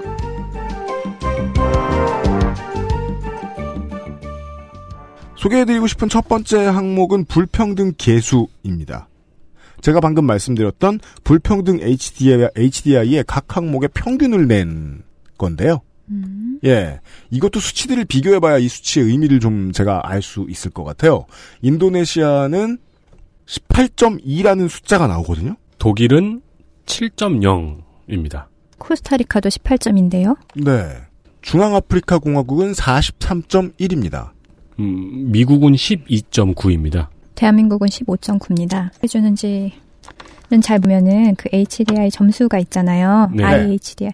대한민국 같은 경우에 0.754로 나오는데 원래 대한민국이 0.901이었잖아요. 네. 그러니까 901에서 이 불평등을 적용하면 점수가 0.754로 떨어지는 거예요. 음. 그래서 대한민국 같은 경우에는 불평등을 적용하면 순위가 원래 18위였죠. 37위로 떨어집니다. 음. 네. 이, 이 변수를 집어넣으면요. 그렇죠. 맞아요. 여기 보니까는 이게 이, 이 개수를요. 상실률이라고 보시면 될 것 같아요. 불평등 계수. 예, 이 불평등 개수가 이제 전반적으로 얼만큼을 상실했냐로 보면 한국이 그만큼의 퍼센티지를 상실했다고 나오거든요. 음. 그러니까 전체 우리가 원래 HDI에서 갖고 있던 점수에서 음. 불평등을 집어넣어서 조정을 하면 아마 지금 15점 몇 퍼센트의 손실을 갖게 되는 거죠. 그러니까 중화공의 국민들은 원래 있던 그 정도의 개발 지수에서 43%를 잃어버린 것과도 같다. 그렇죠. 음. 그렇군요. 네. 어, 불평등에 대해서는 연구가 되게 많았던지, 어, 제가 못 알아먹고 공부를 따로 해야 되는 단어들이 좀 많았습니다. 그 중에 또 하나가 지금 소개해드릴 팔마 비율이라는 것입니다. 불평등 팔마 비율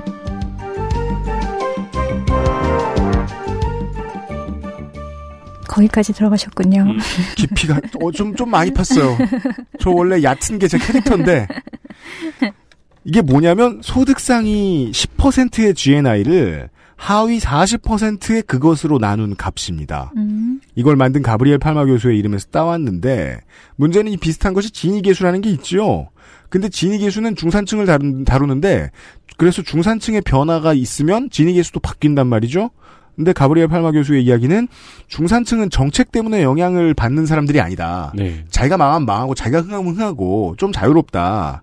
여기에 영향을 받으면 안 되기 때문에 이것을 빼고 본 수치가 팔마 비율입니다. 즉 정책의 실패, 정책의 성공으로 얼마나 불평등이 가속화되었는가를 보여준다고 할 수 있겠습니다. 음, 그렇죠. 만약에 정부에서 어떤 정책을 만들 때 고소득자에게서 뭐 세금을 얼마를 한다던가 아니면 음. 복지를 할 때 선택적 복지를 하면 어 소득이 낮은 저소득 계층에게 어떤 혜택을 준다든가 그러니까 이쪽은 어떤 정부의 정책에 따라서 소득이 많이 바뀔 수가 있지만 중산층은 거의 그대로 있는 경우가 많거든요. 네. 그래서 그것 때문에 네. 팔마 비율에 따르면 이게 낮을수록 어, 아래와 위의 격차가 그 작, 작다는 뜻인데요. 적다는 뜻인데요. 가장 낮은 나라는 우크라이나, 스웨덴, 슬로베니아, 슬로바키아, 핀란드, 아이슬란드 등이었고 매우 높은 나라는 잠비아, 나미비아, 아이티, 보츠와나 등이었습니다. 우리가 소개해드리고 있는 국가들을 좀 만나보시죠. 음, 인도네시아는 1.8입니다. 음, 괜찮네요. 독일은 1.1입니다. 어, 코스타리카는 3.0입니다. 중앙아프리카 공화국은 4.5예요. 미국은 2.0입니다. 대한민국은 여기에 대해서 어, 자료가 나와 있지 않은데요. 음. 이걸 조금 더 쉽게 말씀을 드리면 상위 10%의 소득하고 하위 40%의 소득을 분수로 놓는 거예요. 네. 그 상위 10%가 분자, 그다음 하위 40%가 뭐 분모라면 둘이 똑같으면 상위 10%가 40%랑 갖고 있는 그 소득이 똑같으면 1이 나오겠죠. 그렇죠. 예, 그리고 위의 숫자가 커지면 커질수록 아래 사람이 조금 갖는다는 뜻이잖아요. 맞습니다. 네, 그러니까 아까 3 정도 나오면 위에 사람이 3배를 갖는다는 10%가 3배, 아래 네. 40%에. 음, 그럼 미국의 2.0은 위에 10%가 하위 40%의 두 배를 가지고 있다는 그렇죠. 말이군요. 음. 지금의 인류의 경제 체계라면 이 숫자는 저, 전 세계가 점점 더 늘어날 거라고 예상할 수 있다는 거죠. 음, 그렇죠. 네. 어, 그럼 독일의 1.1은 굉장히 잘한 낮은, 거다. 낮은 괜찮은 수치네요. 네. 네. 보통 제가 기억하기로는 이 수치가 북유럽 국가들이 거의 0.9에서 1이 나옵니다. 네. 음, 오히려 그러니까 상위 10%가 하위 40%보다 적게 갖고 있다. 적을 수도 있다. 네. 네. 북궁여우님이 지난주에 말씀해 주신 어, 세전과 세후가 다를 수 있으나. 네. 예. 알겠습니다. 그 다음에 소개해 드릴 항목은 교육 불평등률입니다. 불평등. 교육 불평등률.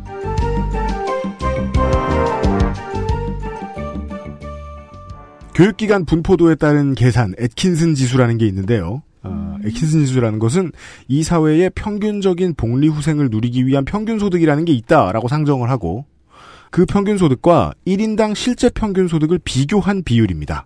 실제 평균 소득은 별거 어, 되게 많이 못 버는데 이 나라에서 쉽게 죽지 않고 아, 쉽게 불행해지지 않는 수준으로 돈을 벌 수 있는 수준. 네.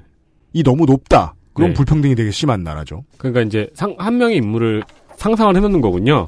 죽을 때까지 이 사람이 평균 소득이 얼마일까 상상을 해보고 어떤 사람을 데리고 와서 비교를 해보는 거군요. 한국으로 얘기해 보자고요. 뭐 이 사회가 평균적인 복리후생을 누리기 위한 평균 소득이 뭐 연봉 4천만 원 정도 된다. 네. 근데 실제 실제 1인당 평균 소득은 그보다 좀 못 미친다. 네. 그러면 점수를 나쁘게 맞는 거죠.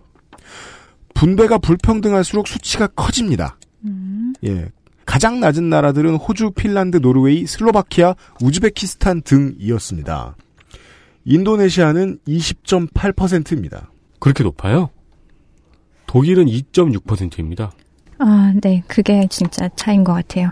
코스타리카는 괜찮은 편인데도 12.4거든요. 중앙아프리카 공화국이 34.5%입니다. 아이고. 중앙아프리카 공화국을 제가 계속 소개해드리는 이유가 어, 아래의 기준선이기 때문이거든요. 음. 네, 미국을 보시죠. 미국은 5.6%입니다. 어, 그렇다면 미국의 공공교육이 괜찮은 건가? 한국은 사실 높아요. 25.5%입니다. 어. 굉장히 높은 편이죠. 근데 음. 그 HDI 지수 중에 IHDI에서도 한국의 손실분이 가장 많은 부분이 교육 부분이었어요. 음.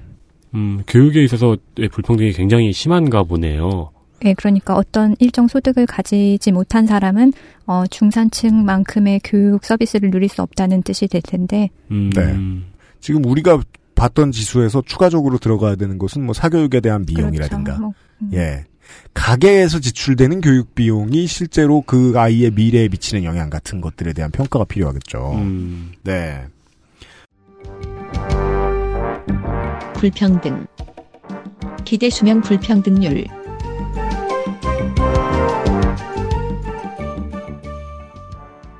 어, 그 다음은 기대 수명 불평등률입니다. 저는, 와, 그래, 이런 연구도 있어야지, 라고 생각을 했었습니다. 딱 보는 순간. 불평등하니까 일찍 죽는 사람도 있다고요? 어, 이것 역시 애킨슨 지수에 따른 기대 수명의 계산입니다. 가장 낮은 쪽은 핀란드와 룩셈부르크와 일본이더군요. 인도네시아는 16.5%입니다. 독일은 3.7%입니다. 독일은 뭘 해도 그러네요. 네. 코스타리카는 8.2%입니다. 음, 의외라고는 말 못하겠습니다. 코스타리카에 대해서는. 중앙아프리카 공화국은 45.7%입니다. 그러니까 극소수가 모든 걸 차지하고 있다고 봐야겠죠. 네. 예. 미국은 6.1%입니다. 대한민국은 3.7%입니다. 독일과 대한민국, 그러니까 대한민국이 독일과 비슷한 수치가 있고 미국과 비슷한 네, 수치가 있네요. 갔다 하죠. 네. 아, 저 그거 얘기할 수 있어요. 이거 알아보면서. 음. 독일하고 한국하고 비슷한 거 되게 많아요. 네. 예. 독일은 전체적으로 수치가 굉장히 안정돼 있네요. 네, 근데 왠지 내가 사는 곳은 불안할 것 같잖아요. 그래서 한국은 이 수치에서 점점 나빠질 것 같고 독일은 저 수치 그대로일 것 같다는 생각이 드는 거예요. 음. 그렇게 생각 안 해야죠. 강민 해설의 오리고기 같은 수치네요. 무슨 소리야 그게? 불평등과 관련해서 마지막으로 소개해드리고 싶은 지수는 불평등으로 인해서 잃어버린 HDI의 비율. 지금 계속해서 북극여우님이 설명해 주시고 계시던 그것입니다. 불평등. 불평등으로 인해 잃어버린 인간개발 지수. 즉 불평등 HDI, IHDI와 HDI의 차이입니다.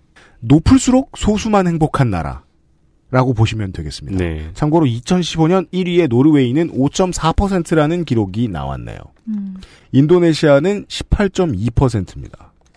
독일은 7.2%입니다. 코스타리카 19.1%입니다. 중앙아프리카 공화국이 43.5%입니다. 어, 미국이 13.5%입니다. 대한민국 16.4%입니다. 이게 중화공을 앞에 배치해서 미국에 대한 충격이 적네요. 네. 근데 이건 또 미국보다 대한민국이 더 높네요. 네, 더 높네요. 진짜. 불평등에 의한 감점이. 근데 아까 교육에서 대한민국하고 미국하고 차이가 제법 났었죠. 아, 네. 불평등 전체 지수를 뒤져보면 아마 한국이 예 어, 그렇습니다. 그 다음은 성별에 대한 항목들입니다. HDR 2016. 성별. 첫 번째로 소개해드리고 싶은 건요. 15세에서 19세 사이 여성 1000명당 출산율이거든요. 성별. 청소년 출산율.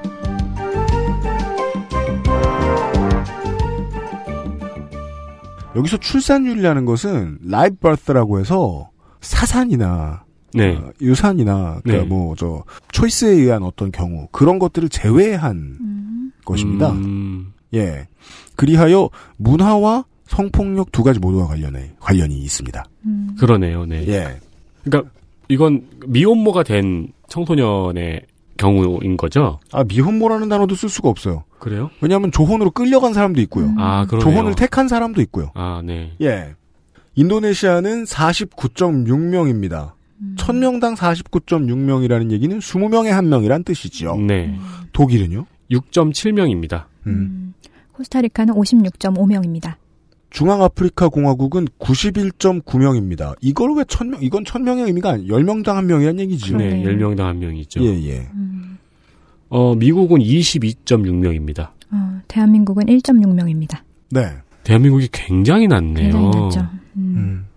그래서 이게 이제 이 항목이 행복에 대해서 표현해 주는 게 양가적인 두 가지 메시지를 가지고 있더라는 거예요. 제가 알아보면 알아볼수록. 음, 그러네요. 어, 하나는 이제 조혼의 풍습과 여성에 대한 폭력이 있고요. 또 하나는 출산율이 있어요. 그 중간에서 만납니다. 네. 예. 그래서 평균 연령이 젊은 국가는 이게 또 높을 수도 있고요. 내전이 있으면 또 이게 높을 수도 있고요. 예. 그렇더군요. 전화가 온 것 같습니다. 끊어졌습니다. 070. 아. 나의 지금 온 애플 기기에 전화가 온 게 떠가지고 죄송합니다. 그 다음으로 소개해드리고 싶은 것이 여성과 남성의 1인당 국민 총생산 추정치인데요. 성별. 성별 국민 총생산 추정치.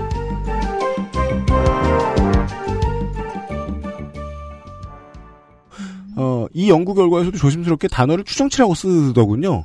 이 추정이라는 단어 잘 안 쓰던데 웬만하면. 그 경제 활동 인구 가운데서 남성과 여성이 받는 급여를 가지고 계산을 한 것입니다. 그러니까 이게 그 외벌이 가정에서 돈을 누가 얼마나 쓰느냐는 계산을 하지 않는 것이죠.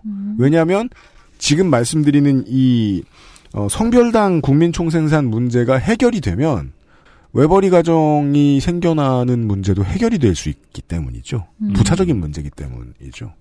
보시겠습니다. 인도네시아는 여성 6,668달러, 남성 13,391달러입니다. 음. 두 배가 좀 넘네요. 두 배가 됩니다. 음. 예. 독일은 여성이 35,878달러, 음. 남성이 54,440달러입니다. 차이가 큽니다. 네. 그지만 두 배는 안 되네요. 두 배는 안 되고요. 네. 근데 또 버는 게 워낙 많아서. 예. 네, 코스타리카는 여성이 9,955달러, 남성이 18,052달러. 그래서 여기도 거의 두 배 정도. 그러네요. 그렇군요. 중앙아프리카 공화국은 여성이 482달러, 남성이 696달러입니다. 음. 두 배가 안 된다는 표현을 하는 것은 어폐가 있습니다. 음. 미국은 여성이 42,272달러, 남성이 64,410달러입니다. 그 차이가 분명하다는 것은 뭐 동일하네요, 다. 네. 네. 한 60% 정도의 차이? 음. 여성이 대한민국에서는 21,308달러, 그 다음 남성은 47,934달러라서 두 배가 넘네요. 두 배가 넘네요. 네. 일단 이제 한국인의 질문은 그 남성 누구냐? 음, 그죠. 하는 거고. 진짜 심하구나. 네, 많이 차이가 나요. 이 부분은 네. 차이가 크더라고요. 다, 그렇군요. 다른 나라에 비해서도. 많은 걸. 보여주네요. 그 남성은 제보 부탁드립니다. 그렇습니다. 나 4만 7천 달러? 네. That's me라고. 네. 아, 그 다음에 소개해드리고 싶은 것이 바로 산모의 사망률입니다. 성별 산모 사망률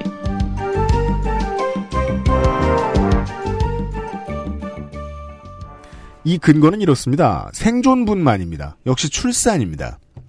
생존분만 10만 회당 임신과 관련한 사망을 겪은 사망자의 수를 뜻합니다.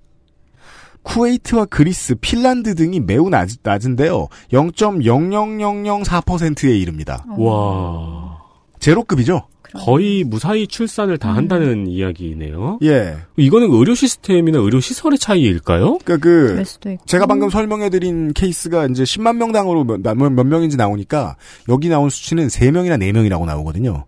사실상 의미가 없습니다. 네. 예. 저희가 소개해드린 6개의 나라를 좀 돌아보실까요? 인도네시아는 126명입니다. 아, 이거는 의료 시설의 차이에 대한 문제가 아니군요. 왜요? 경제 격차에 따른 의료 시설 경제 이용 격차는 의료 인프라를 네, 뜻하니까요. 네, 그거에 대한 이야기군요. 독일을 볼까요? 독일은 6명입니다. 네. 거의 없는 겁니다. 네. 코스타리카는 25명입니다. 상당히 없는 거예요. 10만 명당이요. 예. 네. 중앙아프리카 공화국은 882명입니다. 어. 미국은요? 미국은 14명입니다. 대한민국 11명입니다. 네. 10만 명당인데 10명과 3명의 차이가 유의미한가에 대해서는 좀 겸손하게 생각해 볼 필요가 있을 것 같긴 한데요. 근데 아까 그 0.000 몇 명은 진짜 놀랍네요. 3명, 4명. 음. 네. 그러니까 뭐 올해는 3명이었다 내년에 4명일 수도 있는 거죠. 그죠, 그죠. 예. 그러니까 잡을 수 있는 문제라는 거죠. 음. 산모 사망은. 그거는 뭐 어떤 외부적인 요인이 아니라 뭐 그분에게 질병이 있었거나 뭐 이런 경우일 수도 있겠네요. 네. 그렇죠. 그 저는 이걸 이 수치를 보면서 그게 생각이 들. 아 이게 이 국민 행복과 관련해서 이런 문제들은 정말이지 국가가 의지를 가지면 잡을 수 있구나라는 생각이 음, 네. 들었습니다. 제 친구가 스웨덴에서 아이를 낳았을 때는 이제 뭐 임신을 한 거는 뭐 병원에 가면 알게 되잖아요. 그러면 네. 그구 단위에서 뭐 계속 주기적으로 뭐 선물을 보내주기도 하고 육아용품 보내주기도 하고 그러니까 계속 관리를 하더라고요. 그 네. 사람에 대해서 산모에 대해서 음. 공적 자금으로. 머터니티 박스요. 네. 네. 한국도 이제 많이들 하고 있는 걸로 알고 핀란드식 있어요. 마더 박스. 이번 지방선거에서 그 얘기를 너무 많이 해가지고요. 정의당이 많이 공약을 냈습니다. 아. 그래서 우리가 추측했죠. 상자의 디자인이 핀란드식일 것이다. 저는 그런 생각했어요. 청어가 들어가 있을 것이다. 자, 아무튼 성별 중등교육 이상 수료자 비율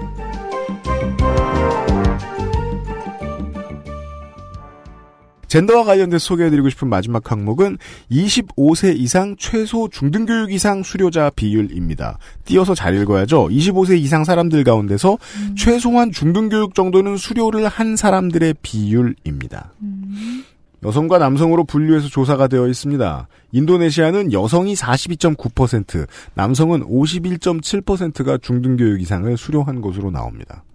독일은 여성이 96.4%, 남성이 97%입니다. 그냥 다니기 싫었던 사람은 안 다닌 것이다. 그렇죠. 네. 코스타리카는 여성이 54.5%, 남성이 53.8%. 음. 네. 성별의 차이가 거의 없고 네. 절반 정도라고 음, 보시면 계속해서 그것만 보여주, 그거는 계속해서 일관성을 보여주네요. 이 나라가 어디까지 의무교육으로 실시하고 있느냐. 음. 예. 중앙아프리카 공화국은 여성이 12.3%, 남성이 29.8%입니다. 내전 지역의 경우에는 어, 성별도 그렇지만은 이렇게까지 그 문맹률하고 관련이 있는데 문맹률이 이렇게까지 높으면은 문맹 때문에 자기도 모르게 노예가 된다거나 네. 인권을 짓밟히는 착취를 당한다거나 하는 것들하고 연관이 직접적으로 있더군요. 음. 보니까. 네. 예, 예. 이런 수치가 나와 있습니다. 젠더와 불평등에 대한 이야기들을 보셨습니다. 그 다음이 빈곤에 대한 이야기입니다. 저는 가난이라고 단어를 쓰는 것을 좋아하지요. 방금 말씀하신 지- 거 중앙아프리카에서 끝났나요? 한국 아, 저, 난 자꾸 되게 지방선거 하는 기분이 든다. 국녀님 이런 느낌 모르실 거예요. 어질어질 하면서. 제가 맨날 무슨 속 있어요? 무시하지 마세요. 25세 이상 중등교육 이상 수료자의 남성 여성의 비율 미국은요? 여성이 95.4%고요. 남성이 95.1%입니다. 어, 차이가 거의 없네요. 네, 거의 없습니다. 예, 대한민국은 여성이 88.8%, 남성이 94.6%입니다. 어, 유의미한 차이가 있네요. 그럼 여기서 말한 중등교육은 전후 세대에서 또 들어갈 이런 데이터가 나왔다. 음, 네, 네. 뭐 이제 40년대, 50년대 생까지만 하더라도 교육 안 받으시는 분들 정말 많았으니까요. 그렇죠, 네. 집안 사정 때문에 못 받으시고 음. 그것이 포함되어 있다고만 해- 그- 있다고 생각해야 설명이 될 수 있는 것 같습니다. 네. 네, 젠더와 관련된 이야기들을 좀 접수를 해봤고요. 그 다음은 가난입니다. HDR 2016 가난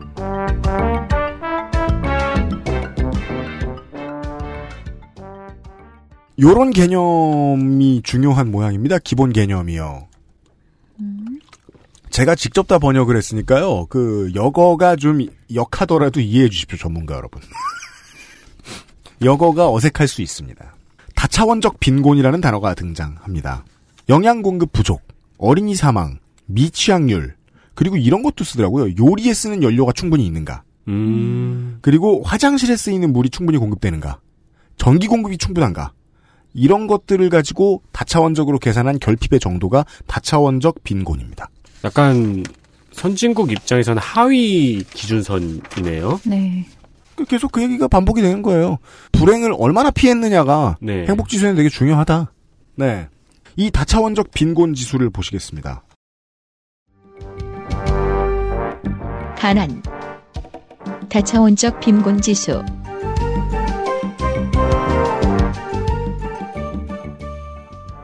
인도네시아는 0.024입니다. 독일은 없습니다. 코스타리카 없습니다. 중앙아프리카 공화국은 0.424입니다. 미국 없습니다. 대한민국은 사실 가난에 대한 모든 지표가 없습니다. 독일과 미국도 가나에 대한 모든 지표가 없습니다. 이렇습니다. 저만 떠드는 거예요, 이거 여기서는. 네. 네. 저긴 다, 저, 공천을 안 줘가지고. 네. 이 다차원적 빈곤 지수를 보셨고요. 그 다음에도 저만 떠들 것 같은데요. 가난 하루 1.9달러 이하의 소득을 올리는 인구의 비율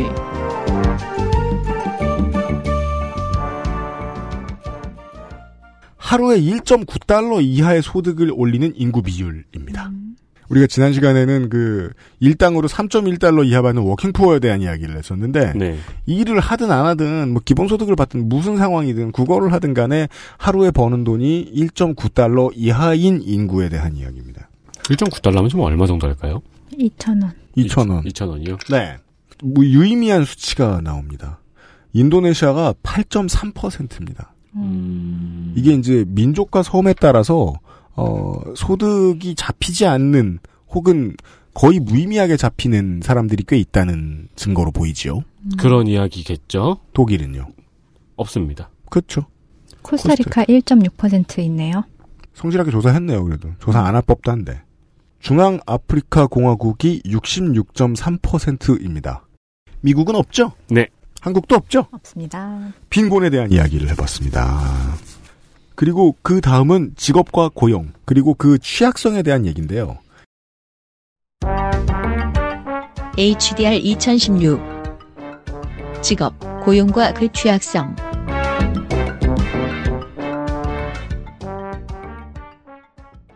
자기 직업이 가지고 있는 취약성일 수도 있고요. 왜냐하면 뭐 미래에 없어질 직업도 있고 그렇잖아요. 예.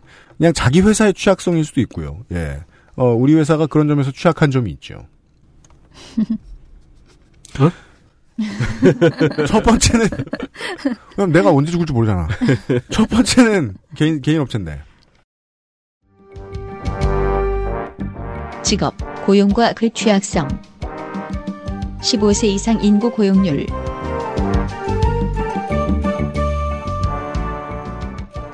첫 번째 항목은 15세 이상 인구의 고용률입니다. 여기에서 15세의 경우, 여기에서 말하는 15세는 그냥 워크포스, 일을 할 수 있는 사람으로서의 15세를 이야기하는 것 같습니다. 네. 음, 15세부터 뭐 1244세, 사에 뭐 이렇게 죽을 때까지요? 왜냐, 어, 왜냐면은 국가에 따라서 그 20세 이하는 노동 못하게 하는 경우들도 있는데, 네. 어, 유럽의 상당수 많은 국가들은 그냥 초등학교 나오면 직업 가지고 싶으면 가져. 음, 이렇게 하는 음. 나라 많습니다. 음. 마음대로 해라. 그래서 스포츠 엘리트들 그 16세 이때부터 프로에 뛰는 선수들 많이 있죠. 네, 네. 그 나라의 법들 때문인데요. 15세 이상의 인구 고용률 인도네시아가 63.4%입니다. 독일이 57.6%입니다. 코스타리카 56.3%입니다. 미국이 58.8%입니다. 대한민국 58.6%입니다. 중앙아프리카 공화국이 72.1%입니다. 중앙아프리카 공화국이 굉장히 이건 저는 높네요. 뭐 지금 해석 못 하겠어요. 이게 무슨 의미인지. 선진국은 왜 다 육하를 유지하고 있는가? 이건 저는 음. 이해 못 하겠습니다. 아직은. 아... 15세 이상만 끊었지. 네. 65세 이하는 안 끊었잖아요. 여기 통계에서는. 네. 그런 걸 수도 있죠. 그냥 노령화가 진행되고 있는 선진국들은 좀 낮게 나온다거나. 그래서 그 다음 항목이 좀 더 행복과 직관돼 저, 직접 관련이 있습니다. 직업, 고용과 그 취약성 아동의 노동 참여 비율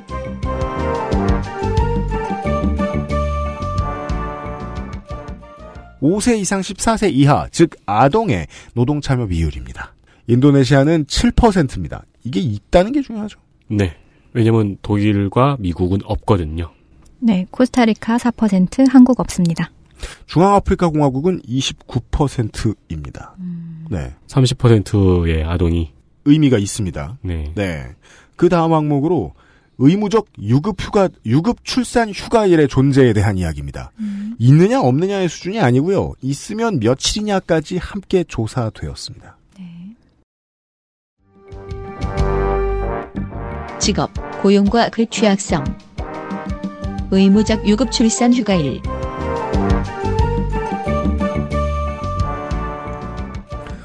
인도네시아 90일입니다. 음, 독일 98일입니다. 코스타리카 120일입니다. 중앙아프리카 공화국도 98일입니다. 미국 없습니다. 그러니까 아예 없다는 건 아닐 거고요. 주범마다 다르거나 네. 회사랑 계약할 때마다 각각 다르겠죠. 네. 없어도 된다는 게 중요하죠. 그렇죠. 대한민국 90일입니다. 네. 국제 표준으로 어느 정도 석 달 정도는 자리를 잡았다는 것을 다른 나라들을 봐도 알 수 있을 것 같아요. 미국 요망하네요. 이 이름 자체도 여기는 사실 모성 휴가라고 명칭이 나와 있는데 유럽에서는 부, 부모 휴가라고 씁니다. 그렇죠. 네, 나눠 갔죠. 네. 네. 근데 이제 그게 이제 지금은 유럽의 소수의 국가에만 한정이 돼 있기 때문에 아직까지 대중화가 네. 안 돼서 아직까지 그렇죠. 이제 일반화가 안 돼서 여기에는 포함이 되지 않은 것 같습니다. 그 다음 항목은요. 어, 연금 수령에 대한 얘기입니다. 직업, 고용과 그 취약성 대상자 중 고령연금 수령자의 비율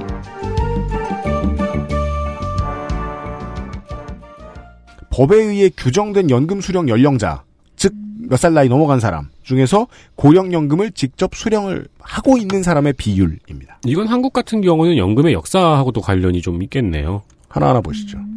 인도네시아는 8.1%입니다. 제가 왜 그 얘기를 했냐면은 독일은 100%거든요. 음, 그러네. 모든 노령 인구가 연금을 받고 있습니다. 중앙아프리카 공화국은 내용이 없습니다. 미국은 92.5%입니다. 대한민국은 77.6%입니다. 네. 한국은 진행 중이죠. 네. 미국이 92.5%면 못 받는 사람들은 뭘까요? 그러게 말이에요. 뺏겼나? 이것도 뭐 주에 따라 다른가 법이 모르겠습니다. 아니면 땡겼나? 그러니까 땡겨서 땡땡 랜드에서 썼다. 네. 라스베가스 가서 푸셨다. 음, 그렇게도 받을 수 있나요? 아니요, 안 돼요.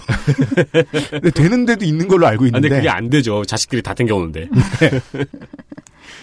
그 정도를 확인을 해보셨고요. 한국인에게 별로 이렇게 익숙하지 않은 개념입니다. human security, 인간 안보에 대한 개념입니다. HDR 2016 인간 안보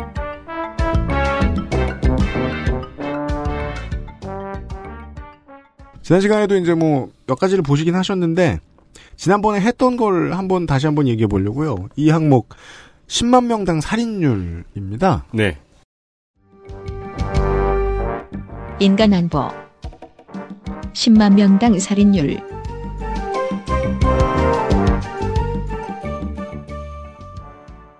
이거 지난번에 했는데 좀 더 설명을 해드릴 수 있을 것 같더라고요. 자세히 보니까 내전, 경찰이나 군 등에 의해서 민간에 행해지는 폭력, 민중 봉기 이런 건 다 빼요.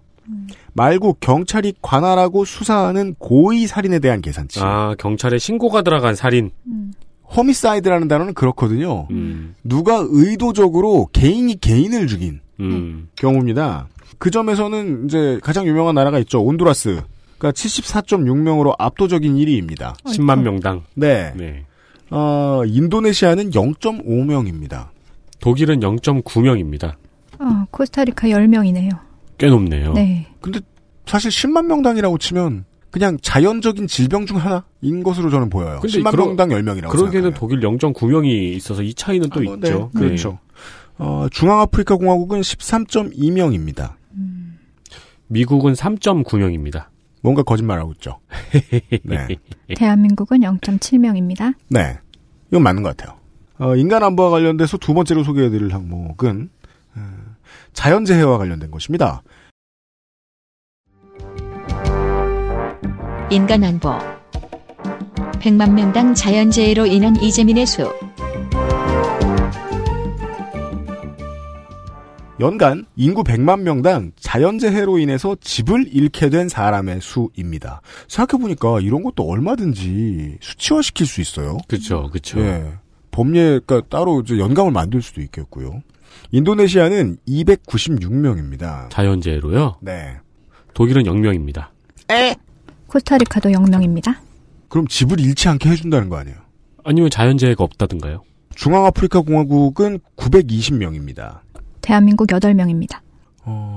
기초적 사회 안전망에 해당하는 것 같아요. 네. 아, 그것도 있고, 확실히, 이건 확실히 지형의 차이도 없진 않겠죠? 그것도 그렇고요. 네. 네. 그 다음입니다. 난민에 대한 얘기입니다. 인간 안보 빠져나간 난민의 수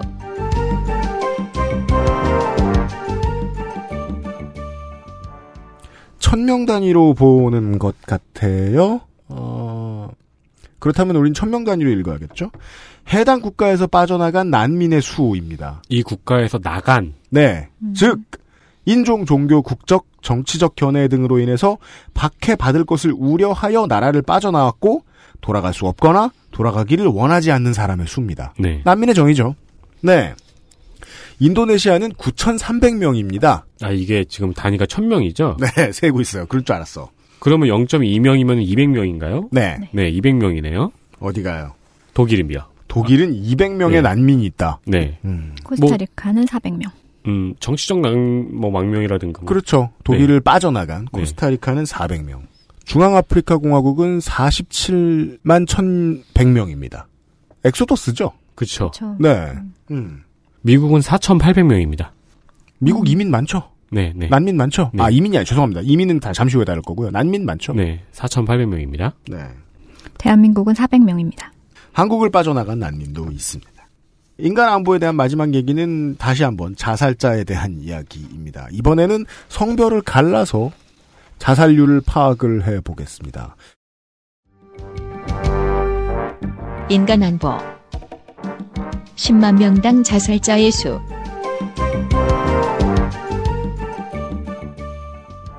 인구 10만 명당 각 성별에 따, 각 성별의 자살자의 수입니다. 인도네시아는 여자 4.9명, 남자 3.7명입니다. 여성이 높네요. 네. 독일은 여성이 4.1명, 남성이 14.5명입니다. 코스타리카는 여성이 2.2명, 남성이 11.2명입니다. 저도 그런 경향성은 봤거든요. 전체적으로 자살자의 수는 남성이 훨씬 많더라. 네. 중앙아프리카 공화국은 여성이 5.3명, 남성이 14.1명입니다. 미국의 경우는 여성이 5.2명, 남성이 19.4명입니다. 대한민국은 여성이 18명, 18명, 그 다음 남성이 41.7명. 네.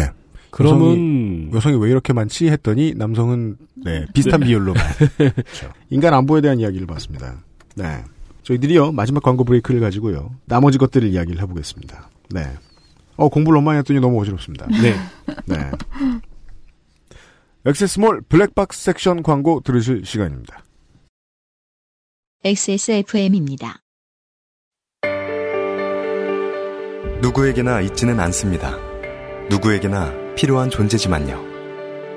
당신을 위험으로부터 지켜주지는 못합니다. 하지만 당신이 스스로를 지킬 때 큰 도움이 됩니다. 거짓말을 하지 않습니다. 그래서 당신, 그리고 주변에 모르는 사람들도 지켜줄 수 있습니다. 곁에 있는 것만으로도 당신은 든든해집니다. 나는 당신의 블랙박스입니다. 당신 그리고 타인의 삶을 지켜주세요. 엑세스몰에서부터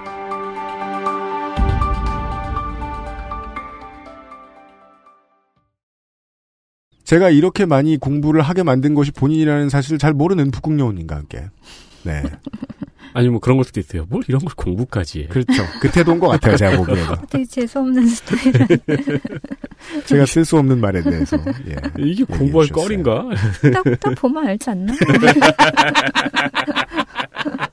그러니까 기보를 혼자 보는 우리 아버지 같은 말씀을 있어요. 아, 북극여우님과 함께 하고 있어요. HDI 구경을 하고 있어요. 그 다음 대분류는요. 교역 그리고 금융의 흐름에 대한 이야기입니다. HDR 2016 교역, 금융의 흐름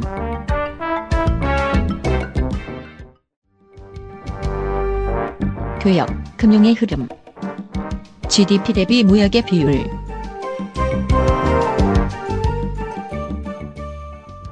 첫 번째로 소개해드릴 거는요, GDP 대비 수출입 총합의 비율인데요.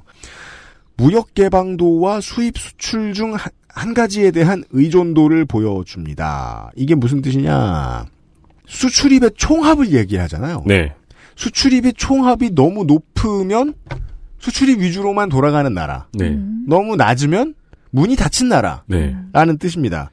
즉 무역 개방도가 얼마나 높은지 혹은 수입에 얼마나 의존하는지 수출에 얼마나 의존하는지 둘 중에 뭔지는 모르겠지만 한 가지는 의존한다. 그럼 쉽게 이렇게 생각하면 되겠네요. 이게 높다는 거는 어, 수출이나 수입이 막히면 난리 나는 정도. 예를 들어 대박 교역국인 룩셈부르크와 싱가포르는 언제나 300% 이상인 겁니다.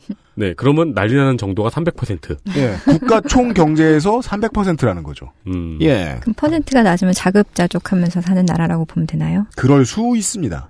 아니죠. 그렇겠죠. 네. 인도네시아는 41.9%입니다. 독일은 86.0%입니다. 그중 네, 그중 상당수가 벤츠라는 거예요. 그렇겠죠. 아, 비머도 있고. 아, 그래요? 네. 뭐 벤츠, 비머, 뭐 엔진 뭐 이런 것 이것저것 많겠죠. 네. 많죠. 저- 거긴 제조업, 중공업 다 뛰어나니까. 칼자이즈도 있고. 네. 코스타리카는 72.3%입니다.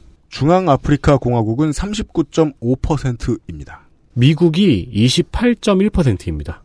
그 다음은 한국, 한국은 네. 아, 80, 죄송합니다. 한국은요. 84.8%입니다. 네. 독일이랑 비슷하네요. 네. 그 100%에 저, 접근함, 근접하면은, 예, 수출입이 활발하다는 얘기겠죠. 네. 네. 그 다음 지수는 수출 집중 지수라는 거가 있습니다. 교역, 금융의 흐름 수출 집중 지수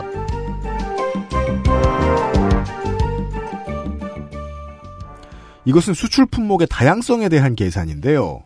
이 수치가 1에 가까울수록 파는 것의 가짓수가 별로 없는 나라입니다. 이 수치의 1위를 기록하고 있는 기니비사우는 그 아프리카 서해안의 거의 최서단 정도의 위치에 있는 나라인데요. 캐슈넛하고 땅콩을 제외하면 교역이 거의 없는 것으로 알려져 있는 국가입니다.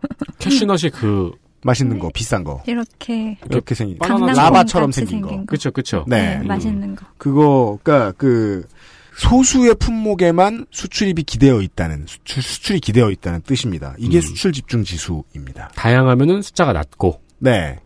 인도네시아는 0.152입니다. 이는 좀 낮은 수치에 해당합니다. 독일은 0.097입니다. 네. 매우 다양한. 품목을 수출하고 있습니다. 벤츠만 파는 게 아니었다는 거예요. 그렇죠. 네. 우리 사무실에도 독일에서 디자인된 가습기 있잖아요. 아, 그렇죠. 네. 아, 그렇구나. 네. 바우하우스에서 디자인한 것 같은. 점선면. 중화공의 수치는 0.358입니다. 미국의 수치는 0.095입니다. 독일이랑 비슷하네요. 네. 대한민국은 0.148. 네. 약간 높네요. 네. 그 네. 미국 대기업. 위주기도 하고 네. 이 나라의 경제가 이게 이제 그 나라의 경제의 잠재력 같은 걸 어느 정도 판단하는 데 도움이 될 것 같기도 합니다. 음, 네. 얼마나 다양한 물건이 세계로 팔려 나간다. 그러니까 다양하다는 게 위기를 분산시켜 놨다는 거잖아요. 그 맞아요. 얘기입니다. 네. 그러니까 독일 같은 경우는 중소기업도 굉장히 그, 그 교역이 활발하잖아요. 음, 그러니까 음. 세계에서 가장 질 좋은 볼트와 너트가 독일산이라고 하더라고요. 어. 네. 예를 들어 아까 말씀하신 기이비사오 같은 경우에는 캐슈넛과 땅콩 네. 위기 그렇죠. 분산이 전혀 안 되는 상황이니까. 그렇습니다. 뭐 중동이나 베네수엘라, 노르웨이 이런 데는 기름이 거의 의존도가 높으니까 음. 거기도 마찬가지겠죠. 아, 우리 사무실에 제일 많은 독일 물건을 알아냈어요. 뭐요? 키보드 스위치. 아 이거 다 독일 거. 아 체리. 다 독일 거죠. 아. 음. 알았어요. 오, 이 독일 거 진짜 많이 쓰는구나. 완전 강국이에요, 독일이. 재미있는 수치가 있습니다. GDP 대비 송금 유입 비율이라는 것인데요. 이게 뭐냐? 교역, 금융의 흐름. GDP 대비 송금 유입 비율.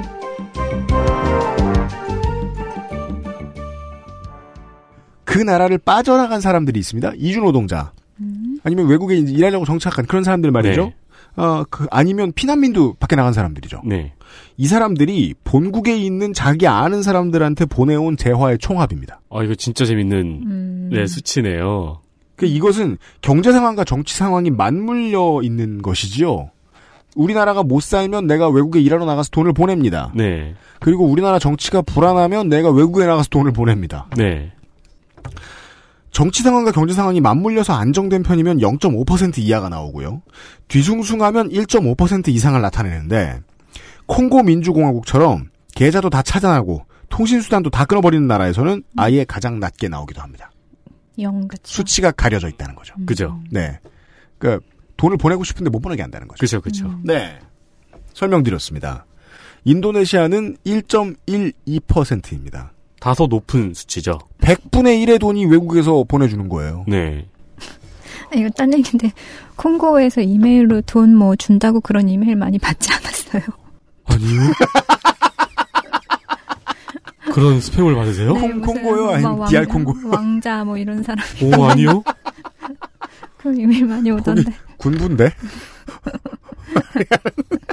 프로포즈 받으신 거 아니에요? 콩고 아니, 왕자한테? 계좌를 빌려달라 그러고 그런 이메일. 아 진짜요? 어. 청취자 여러분, 콩고 민주공화국 발, 예, 아, 그런 것도 있답니다. 피싱도 있답니다. 네, 막혀 있으니까 하지 마세요. 네. 우리는 GDP 대비 송금 유입 비율을 보고 있습니다. 독일은 0.46%입니다. 코스타리카는 5.9%입니다. 상당히 높네요. 어, 높은 편이네요. 그, 일하러 간 식구들이 많이 돈 보내준다는 네. 겁니다. 음. 네. 기러기 부모님이 있다는 거겠죠. 예. 중앙아프리카 공화국은 내용이 없습니다. 미국은요? 미국은 0.04%입니다. 음, 거의 없네요. 예, 여기는 안에서 돈이 밖으로 나가겠죠. 음, 그럴 것 같아요. 네. 그렇죠. 네. 남미 왜냐면 쪽으로. 돈 벌러 미국에서 외국 가는 사람 그렇게 많지 않죠. 않죠, 네, 네. 네, 네. 네. 대한민국은 0.4%입니다. 0.4%요. 네. 이게 정말 대한민국의 상전 벽해를 드러내주는 수치네요. 음, 이걸로 먹고 산 나라인데, 음. 이걸로 그쵸. 일어선 나라인데. 어, 그 다음은 이동성과 통신수단에 대한 이야기입니다. HDR 2016 이동성과 통신수단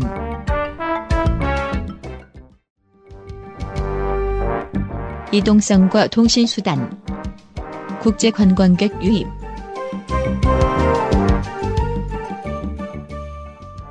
국제 관광객 유입 수치입니다. 천 명 단위로 보고 계십니다. 보실 것입니다. 여행객을 얘기하고요. 그 여행객은요, 1박 이상을 하든지 당일치기를 하든지 모두 포함됩니다. 여기 수치상으로만 보면요, 에, 인류의 관광 넘버원은 프랑스더군요. 오, 프랑스, 미국, 스페인, 이탈리아 이 정도 수순이 더 순서더군요. 네. 인도네시아는 943만 5천 명입니다. 독일은 3,299만 9천 명. 3천만 명이 온다. 네. 네. 코스타리카는 어, 252만 7천 명.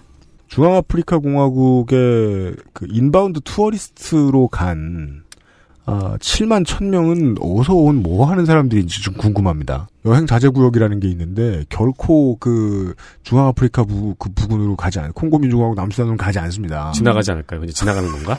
어, 그럴지도. 지나갔나? 네. 지나가면 안 돼요, 거기. 아프리카 여행을 계획하시는 분들 언제나 예, 여행 주의나 여행 권고들을 확인하고 계시고요.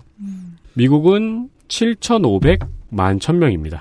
어, 대한민국은 1,420만 2천 명입니다. 그래서 한국 사람들은 놀랍니다. 인도네시아에 들어오는 관광객보다 한국에 오는 관광객이 더 많습니다. 그러네요. 그러네요. 네. 신기하죠. 프랑스는 몇 명이에요? 프랑스는 유일하게 1억이 넘는 걸로 알고 있습니다. 관광객. 와. 네. 하긴 다 해외여행 가면 처음에 파리 가고 싶어 하지 않아요? 그 우리가 프랑스 그 뭐지 유럽 여행 가면은 음. 프랑스에 떨어진 다음에 이동하잖아요. 그러니까요. 그러니까요. 1억이나 1억이나 되는 인류가 프랑스에 모여드는데 에펠탑에 한국 낙서가 뭐였겠습니까? 그 다음 항목은요. 알려드리고 싶은 게 고등교육에 등록한 학생, 제가 등록이라는 단어를 많이 쓰고 있습니다. 입학이라는 단어 대신에요. 고등교육에 등록한 학생의 이동성 비율이라는 것입니다. 이동성과 통신수단 고등교육 대상자 이동성 비율 이 나라로 유학을 온 학생이 있을 거잖아요. 여기에서 이 나라에서 유학 나간 학생을 뺀 퍼센티지입니다. 그러니까 예를 들어서 1인당 국민소득이 엄청 높아졌는데 교육시설이 태부족한 세이셸 공화국이 있어요. 인도양 서쪽에 위치해 있는 네. 세이셸 공화국은 뒤에서 1등이에요. 200%에 달합니다. 거의 다 유학 갔다는 소리입니다. 아, 안에서 밖으로? 네.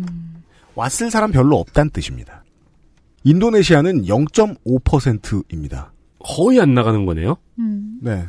그러니까 나가는 비율과 들어오는 비율이 일치한다라고 볼 수도 있겠죠. 음, 네. 음. 독일은 2.8%입니다. 코스타리칸 자료가 나와 있지 않습니다. 네. 중앙아프리카 공화국은 6.2%입니다. 플러스지요. 미국은요? 3.6%입니다. 네. 대한민국은 마이너스 1.7입니다. 네. 미국도 생각보다 높지 않고 한국도 생각보다 낮지 않네요. 네. 예. 들어오는 사람도 그만큼 많아져서 그럴 수도 있겠죠. 그럼요. 그쵸, 저희 이제- 처음에 대학 들어왔을 때는 그냥 뉴스나 드라마나 뭐 그냥 미디어에서는 볼 수 없어가지고 몰랐는데 뭐야 유학생 왜 이렇게 많아? 그죠. 하는 생각 다들 했었죠. 뭐 중국에서도 많이 오고 최근엔 동남아라든가 해외에서 한국어 배우고 싶어서 유학 들어오는 유학생들이 더 많아졌으니까요. 그렇다고 합니다. 네. 그 다음으로 소개해드리고 싶은 건요. 역시 이제 앞에 항목하고 좀 비슷한 경우입니다. 이동성과 통신수단 들어온 이민자와 떠나간 이민자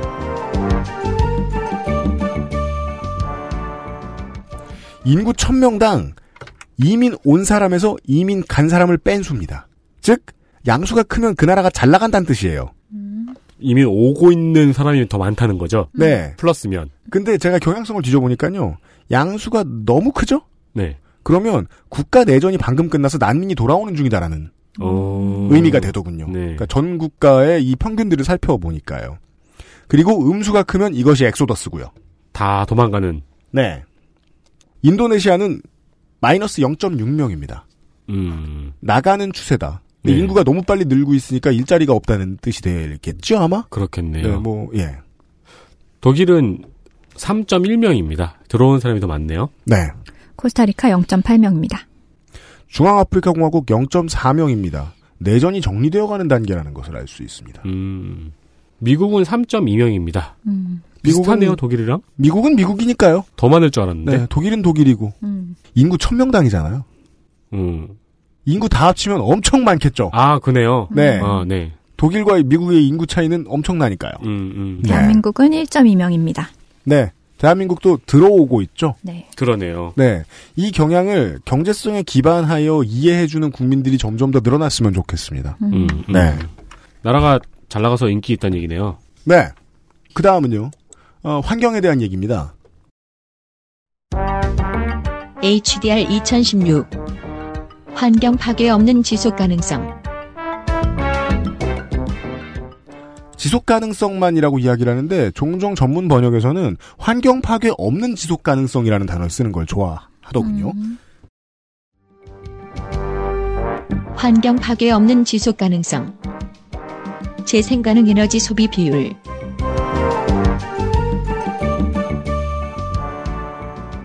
재생 가능 에너지의 소비 비율입니다. 전체 최종 에너지 소비 가운데서 재생 가능 에너지의 소비 비율입니다. 최종 에너지 소비라는 단어에 대해서 말씀을 드려야 될 것 같은데 최종 에너지 소비라는 거는 우리가 쓸 수 있게 변환을 해서 소비자가 공급받은 에너지를 쓰는 것을 뜻합니다. 그 가운데 재생 에너지가 얼마냐는 겁니다. 우리가 최종으로 쓰고 있는 에너지들 중에서. 음. 저 같은 그냥 도시촌 놈은 당장 그것만 떠오르는데요. 그 고속도로에서 휴게소 가면은 요즘은 차량막 가리개가 다 저 태양열 전지죠. 예. 아, 네 네 네. 그런 데서 그냥 끌어다 쓰고 하죠. 네. 음. 재생에너지는 이렇게 구분합니다. 이런 것들을 포함합니다. 수력전기, 지열, 태양광, 조력, 풍력, 바이오매스, 바이오매스 연료 등을 포함을 하고 있습니다. 이 비율은 보통 높을수록 좋은데요. 산유국 혹은 원래 가진 에너지 자원이 없는 나라들이 낮게 나오는 편입니다. 인도네시아는 37.1%입니다. 뭘 그렇게 많이 재생할까요? 신기하죠. 독일은 12.4%입니다. 코스타리카는 더 높아요. 38.6%. 뭘 그렇게들 재생을 할까요? 중앙아프리카 공화국은 78.4%입니다. 거기는 뭐 거의 재생에너지를 쓰네요. 누군가가 시설을 지어준 거겠죠. 음, 네. 미국은 7.9%입니다. 음, 대한민국은 1.6%입니다. 어, 바이오매스 같은 것도 재생에너지로 들어가는데 이게 보통 음식물 쓰레기 같은 거 태워서 나오는 열로 움직이는 거잖아요. 네. 그러니까 뭐 북유럽에 있는 모든 공공교통은 거의 다 지금 바이오매스로 움직여요. 음. 근데 이게 재생에너지를 사용하는 거긴 하지만 또 이 바이오매스를 하면 메탄이 나오거든요. 그렇죠. 또 메탄은 환경 오염의 온실가스의 주범 중에 하나잖아요. 네. 그러니까 이게 또 없는 없는 이유가 있고 또 아마 리뉴얼블 에너지 중에 그거 알코올 사탕수수에서 정제해 가지고 쓰는 연료 같은 것도 있잖아요. 음, 네. 근데 또 그걸 만들기 위해서 이 수요가 늘어나니까 사탕수수 밭을 만들려고 아마존의 산림을 굉장히 많이 훼손하고 있어요. 네. 그래서 그렇게 치면 이게 거대 꼭- 화전을 한다거나 그렇죠. 이게 그래서 꼭 좋은 수치다 이렇게 말씀드리는 게 되게 뭐라 복합적인 면이 있는 것 같아요. 그래서 재생 가능 에너지의 소비에 대한 이 연구는 재생 가능 에너지를 생산해내기 위한 생산 시설에 어떤 짓을 한 것이냐라는 음. 것에 대한 연구가 이제 같이 붙어야 될 거라는 거죠. 음, 중앙아프리카 공화국의 높은 수치는 지금 생각해보니까 그거네요. 뭐예요? 재생 에너지 말고는 쓸 수 있는 에너지가 적다. 네. 그럴 수도 있어요. 네. 음. 그렇고요. 예, 예. 어, 환경에 대한 이야기들도 보셨고 이 인간 개발 지수를 보면서요. 재밌는 건 인간이 혹은 국가별로 얼마나 개발되었는가 또 보지만 이 지수가 얼마나 더 개발되어야 하는가도 같이 볼 수 있어서 좋습니다. 음. 예. 끝으로 인구 통계입니다. HDR 2016 인구 통계 어, 우리 지난번에 너무 당연해서 안 했는데 인구 얘기나 할까요?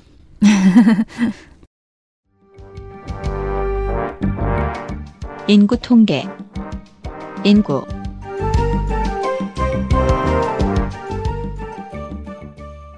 인도네시아의 인구는 2억 5,760만 명입니다.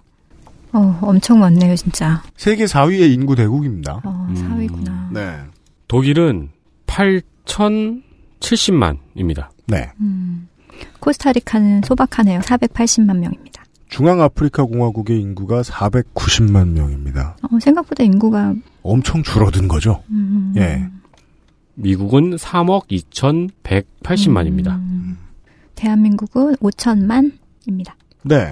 인구수에 대해서 얘기를 해드렸는데요. 그 잠시 뒤에 하고 싶은 얘기가 있어가지고 그냥 기억하시라는 의미에서 말씀드렸고요. 두 번째 항, 인구 통계에 관해서 두 번째 항목은요. 인구 통계 노동 가능 인구 100명이 부양해야 하는 영유아와 청소년 15세에서 64세 국민 100명이 부양해야 하는 14세 이하 영유아와 청소년의 수입니다. 음. 인도네시아에서는요, 100명의 노동 인력이 41.2명의 청소년과 영유아를 부양해야 합니다. 독일은 19.6명의 청소년과 아이들을 아이들을 부양해야 됩니다. 대박 부담 없죠? 네. 인도네시아에 비해서. 네, 네. 즉 늙은 나라죠. 그쵸, 그쵸. 코스타리카는 부양을 좀 많이 해야 되는데 100명당 32명을 부양해야 되네요. 중앙아프리카 공화국은 100명당 68.4명의 어린이를 부양해야 합니다. 굉장히 높네요. 네.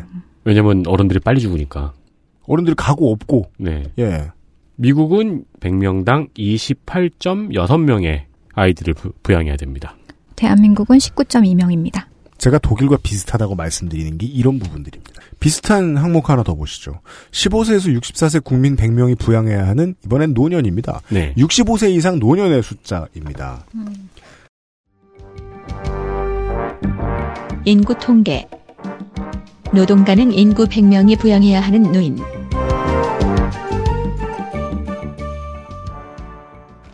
인도네시아는 7.7명만 부양하면 됩니다. 100명이 모여서. 네. 네.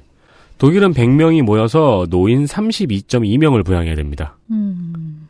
노인들도 일하는 게 좋겠습니다. 3명당 1명의 노인을 부양을 해야 되는 거네요. 네. 네. 코스타리카는 12.9명이요. 13명을 부양해야 되네요. 음. 음, 10명당 1명 정도? 중앙아프리카 공화국은 6.8명의 어르신을 모셔야 됩니다. 운 좋게 사셨으니 모셔야죠. 미국은 22.3명의 어르신을 부양해야 됩니다. 맞네요. 네, 두, 네. 뭐, 다섯 명당 한 명 정도? 장수국 간에. 네. 대한민국은 18명이요. 그럼 대략 아까 어, 어린이랑 노인을 합치면 40명 가량 되는 거네요. 네. 음. 어린이는 줄고 있고 노인은 늘고 있긴 한데 생각보다 다른 나라랑 비교해 보니까 부양해야 되는 노인의 숫자가 지금 많은 건 아니라는 걸 알 수 있어요. 음, 그러네요. 예. 그 현실을 직시한다는 게 참 로맨틱하지 않다는 게 전 늘 마음에 들어요. 언론이 겁주던 거에 비해서 노인이 많지가 않다니까? 음, 음, 네. 다음 보시죠. 여기서 결정적인 게 나옵니다. 아, 지난번에 했어요. 중위 연령입니다. 인구 통계. 중위 연령. 이 중위 연령의 개념은 이렇습니다. 총 인구를 연령 순으로 쭉 나열할 때 정 중앙에 있는 사람의 네. 나이입니다. 재밌습니다. 인도네시아는 28.4세입니다. 굉장히 젊네요. 20대가 평균이라니. 그, 거기가 근데 어, 연령이 짧았죠. 기대 수명이. 기대 수명 여기 길어요. 기대 수명 69.1세입니다. 아, 그러면 뭐 아직 젊은 사람들이 되게 많다는 얘기죠? 음, 네. 네. 독일은 46.2세입니다. 어, 코스타리카는 31.4세, 31살. 중앙아프리카 공화국은 20세입니다. 어이구. 그러니까 기대 수명 51.5세를 놓고 생각해봐도 젊은 사람들이 훨씬 더 많다는 얘기지요. 미국은 38세입니다. 대한민국은 40.6세입니다. 그래서 요걸 말씀드리고 싶었던 거예요. 독일도 그렇고요. 일본도 그렇고요. 2차 대전 동맹국들 있죠. 네. 주로 늙었어요. 지금 보면. 그리고 한국보다 훨씬 늙었어요. 훨씬 늙었죠. 부양해야 될 노인들 수도 훨씬 많죠. 지금 또 우리나라 언론들은 가장 늙어서 먼저 소멸하는 게 한국인 것처럼 자꾸 얘기하잖아요. 네, 네. 전혀 아니고 우리나라랑 비슷하거나 더 심각한 고민을 해야 할 나라 수두룩 빽빽하게 많다. 이런 거를 보면은 그러니까 우리가 허건날 뭐 독일 정책 연구해오고 독일 정책 가져오고 그러잖아요. 음. 이 수치에서 어느 나라 정책을 배우고 적용할지 이런 것도 이 수치 안에서 연구되기도 하, 하겠네요. 네. 우리가 지금 부양해야 될 게 보통 유럽, 서유럽은 30명 정도 노인이 있었고 우리가 18명 수준이잖아요. 네. 그러면 이분들이 어떻게 더 건강하게 살 수 있게 해줄 것인가. 그리고 음. 왜냐하면 노인 자살률이 너무 높으니까요. 우리나라는. 그리고 이분들을 어떻게 하면 조금 더 일터에서 생산적으로 활용할 수 있을까. 뭐 이런 고민도 해야 될 것 같고. 음, 맞습니다. 네. 아, 이 지표는 어, 꽤나 이 울림이 큽니다. 그 다음으로는 도시 인구 비율입니다. 음. 인구 통계. 도시 인구 비율. 각국마다 이 도시와 농촌을 나누는 기준을 인정을 하겠죠 아마 어, 살고 있는 인구수를 비율로 계산합니다. 한국은 기초자치단체 기준으로 시와 구에 사는 사람과 군에 사는 사람을 나눈 것 같습니다. 음. 이런 식으로 한다면 홍콩과 싱가포르는 100%라고 볼 수 있겠죠. 그렇죠. 예, 다 시에 사는 사람이니까요. 도시 인구를 보시죠. 인도네시아는 53.7%입니다. 독일은 75.3%의 사람이 도시에 살고 있습니다. 코스타리카는 76.8%요. 중앙 아프리카 공화국은 40% 사람이 40%의 사람이 도시 사람입니다. 미국은 81.6%의 사람이 시티에 살고 있습니다. 어, 대한민국은 82.5%요. 이것도 되게 높은 편이네요. 그러네요. 미국하고 비슷하고. 근데 이제 미국은 시티가 되게 많고 음. 대한민국 그게 다 서울이잖아요. 음, 그렇죠. 다 서울은 좀 그렇고. 예. 오늘의 마지막으로 소개해드릴 HDI의 항목은요. 출생성비입니다. 인구 통계, 출생 성비,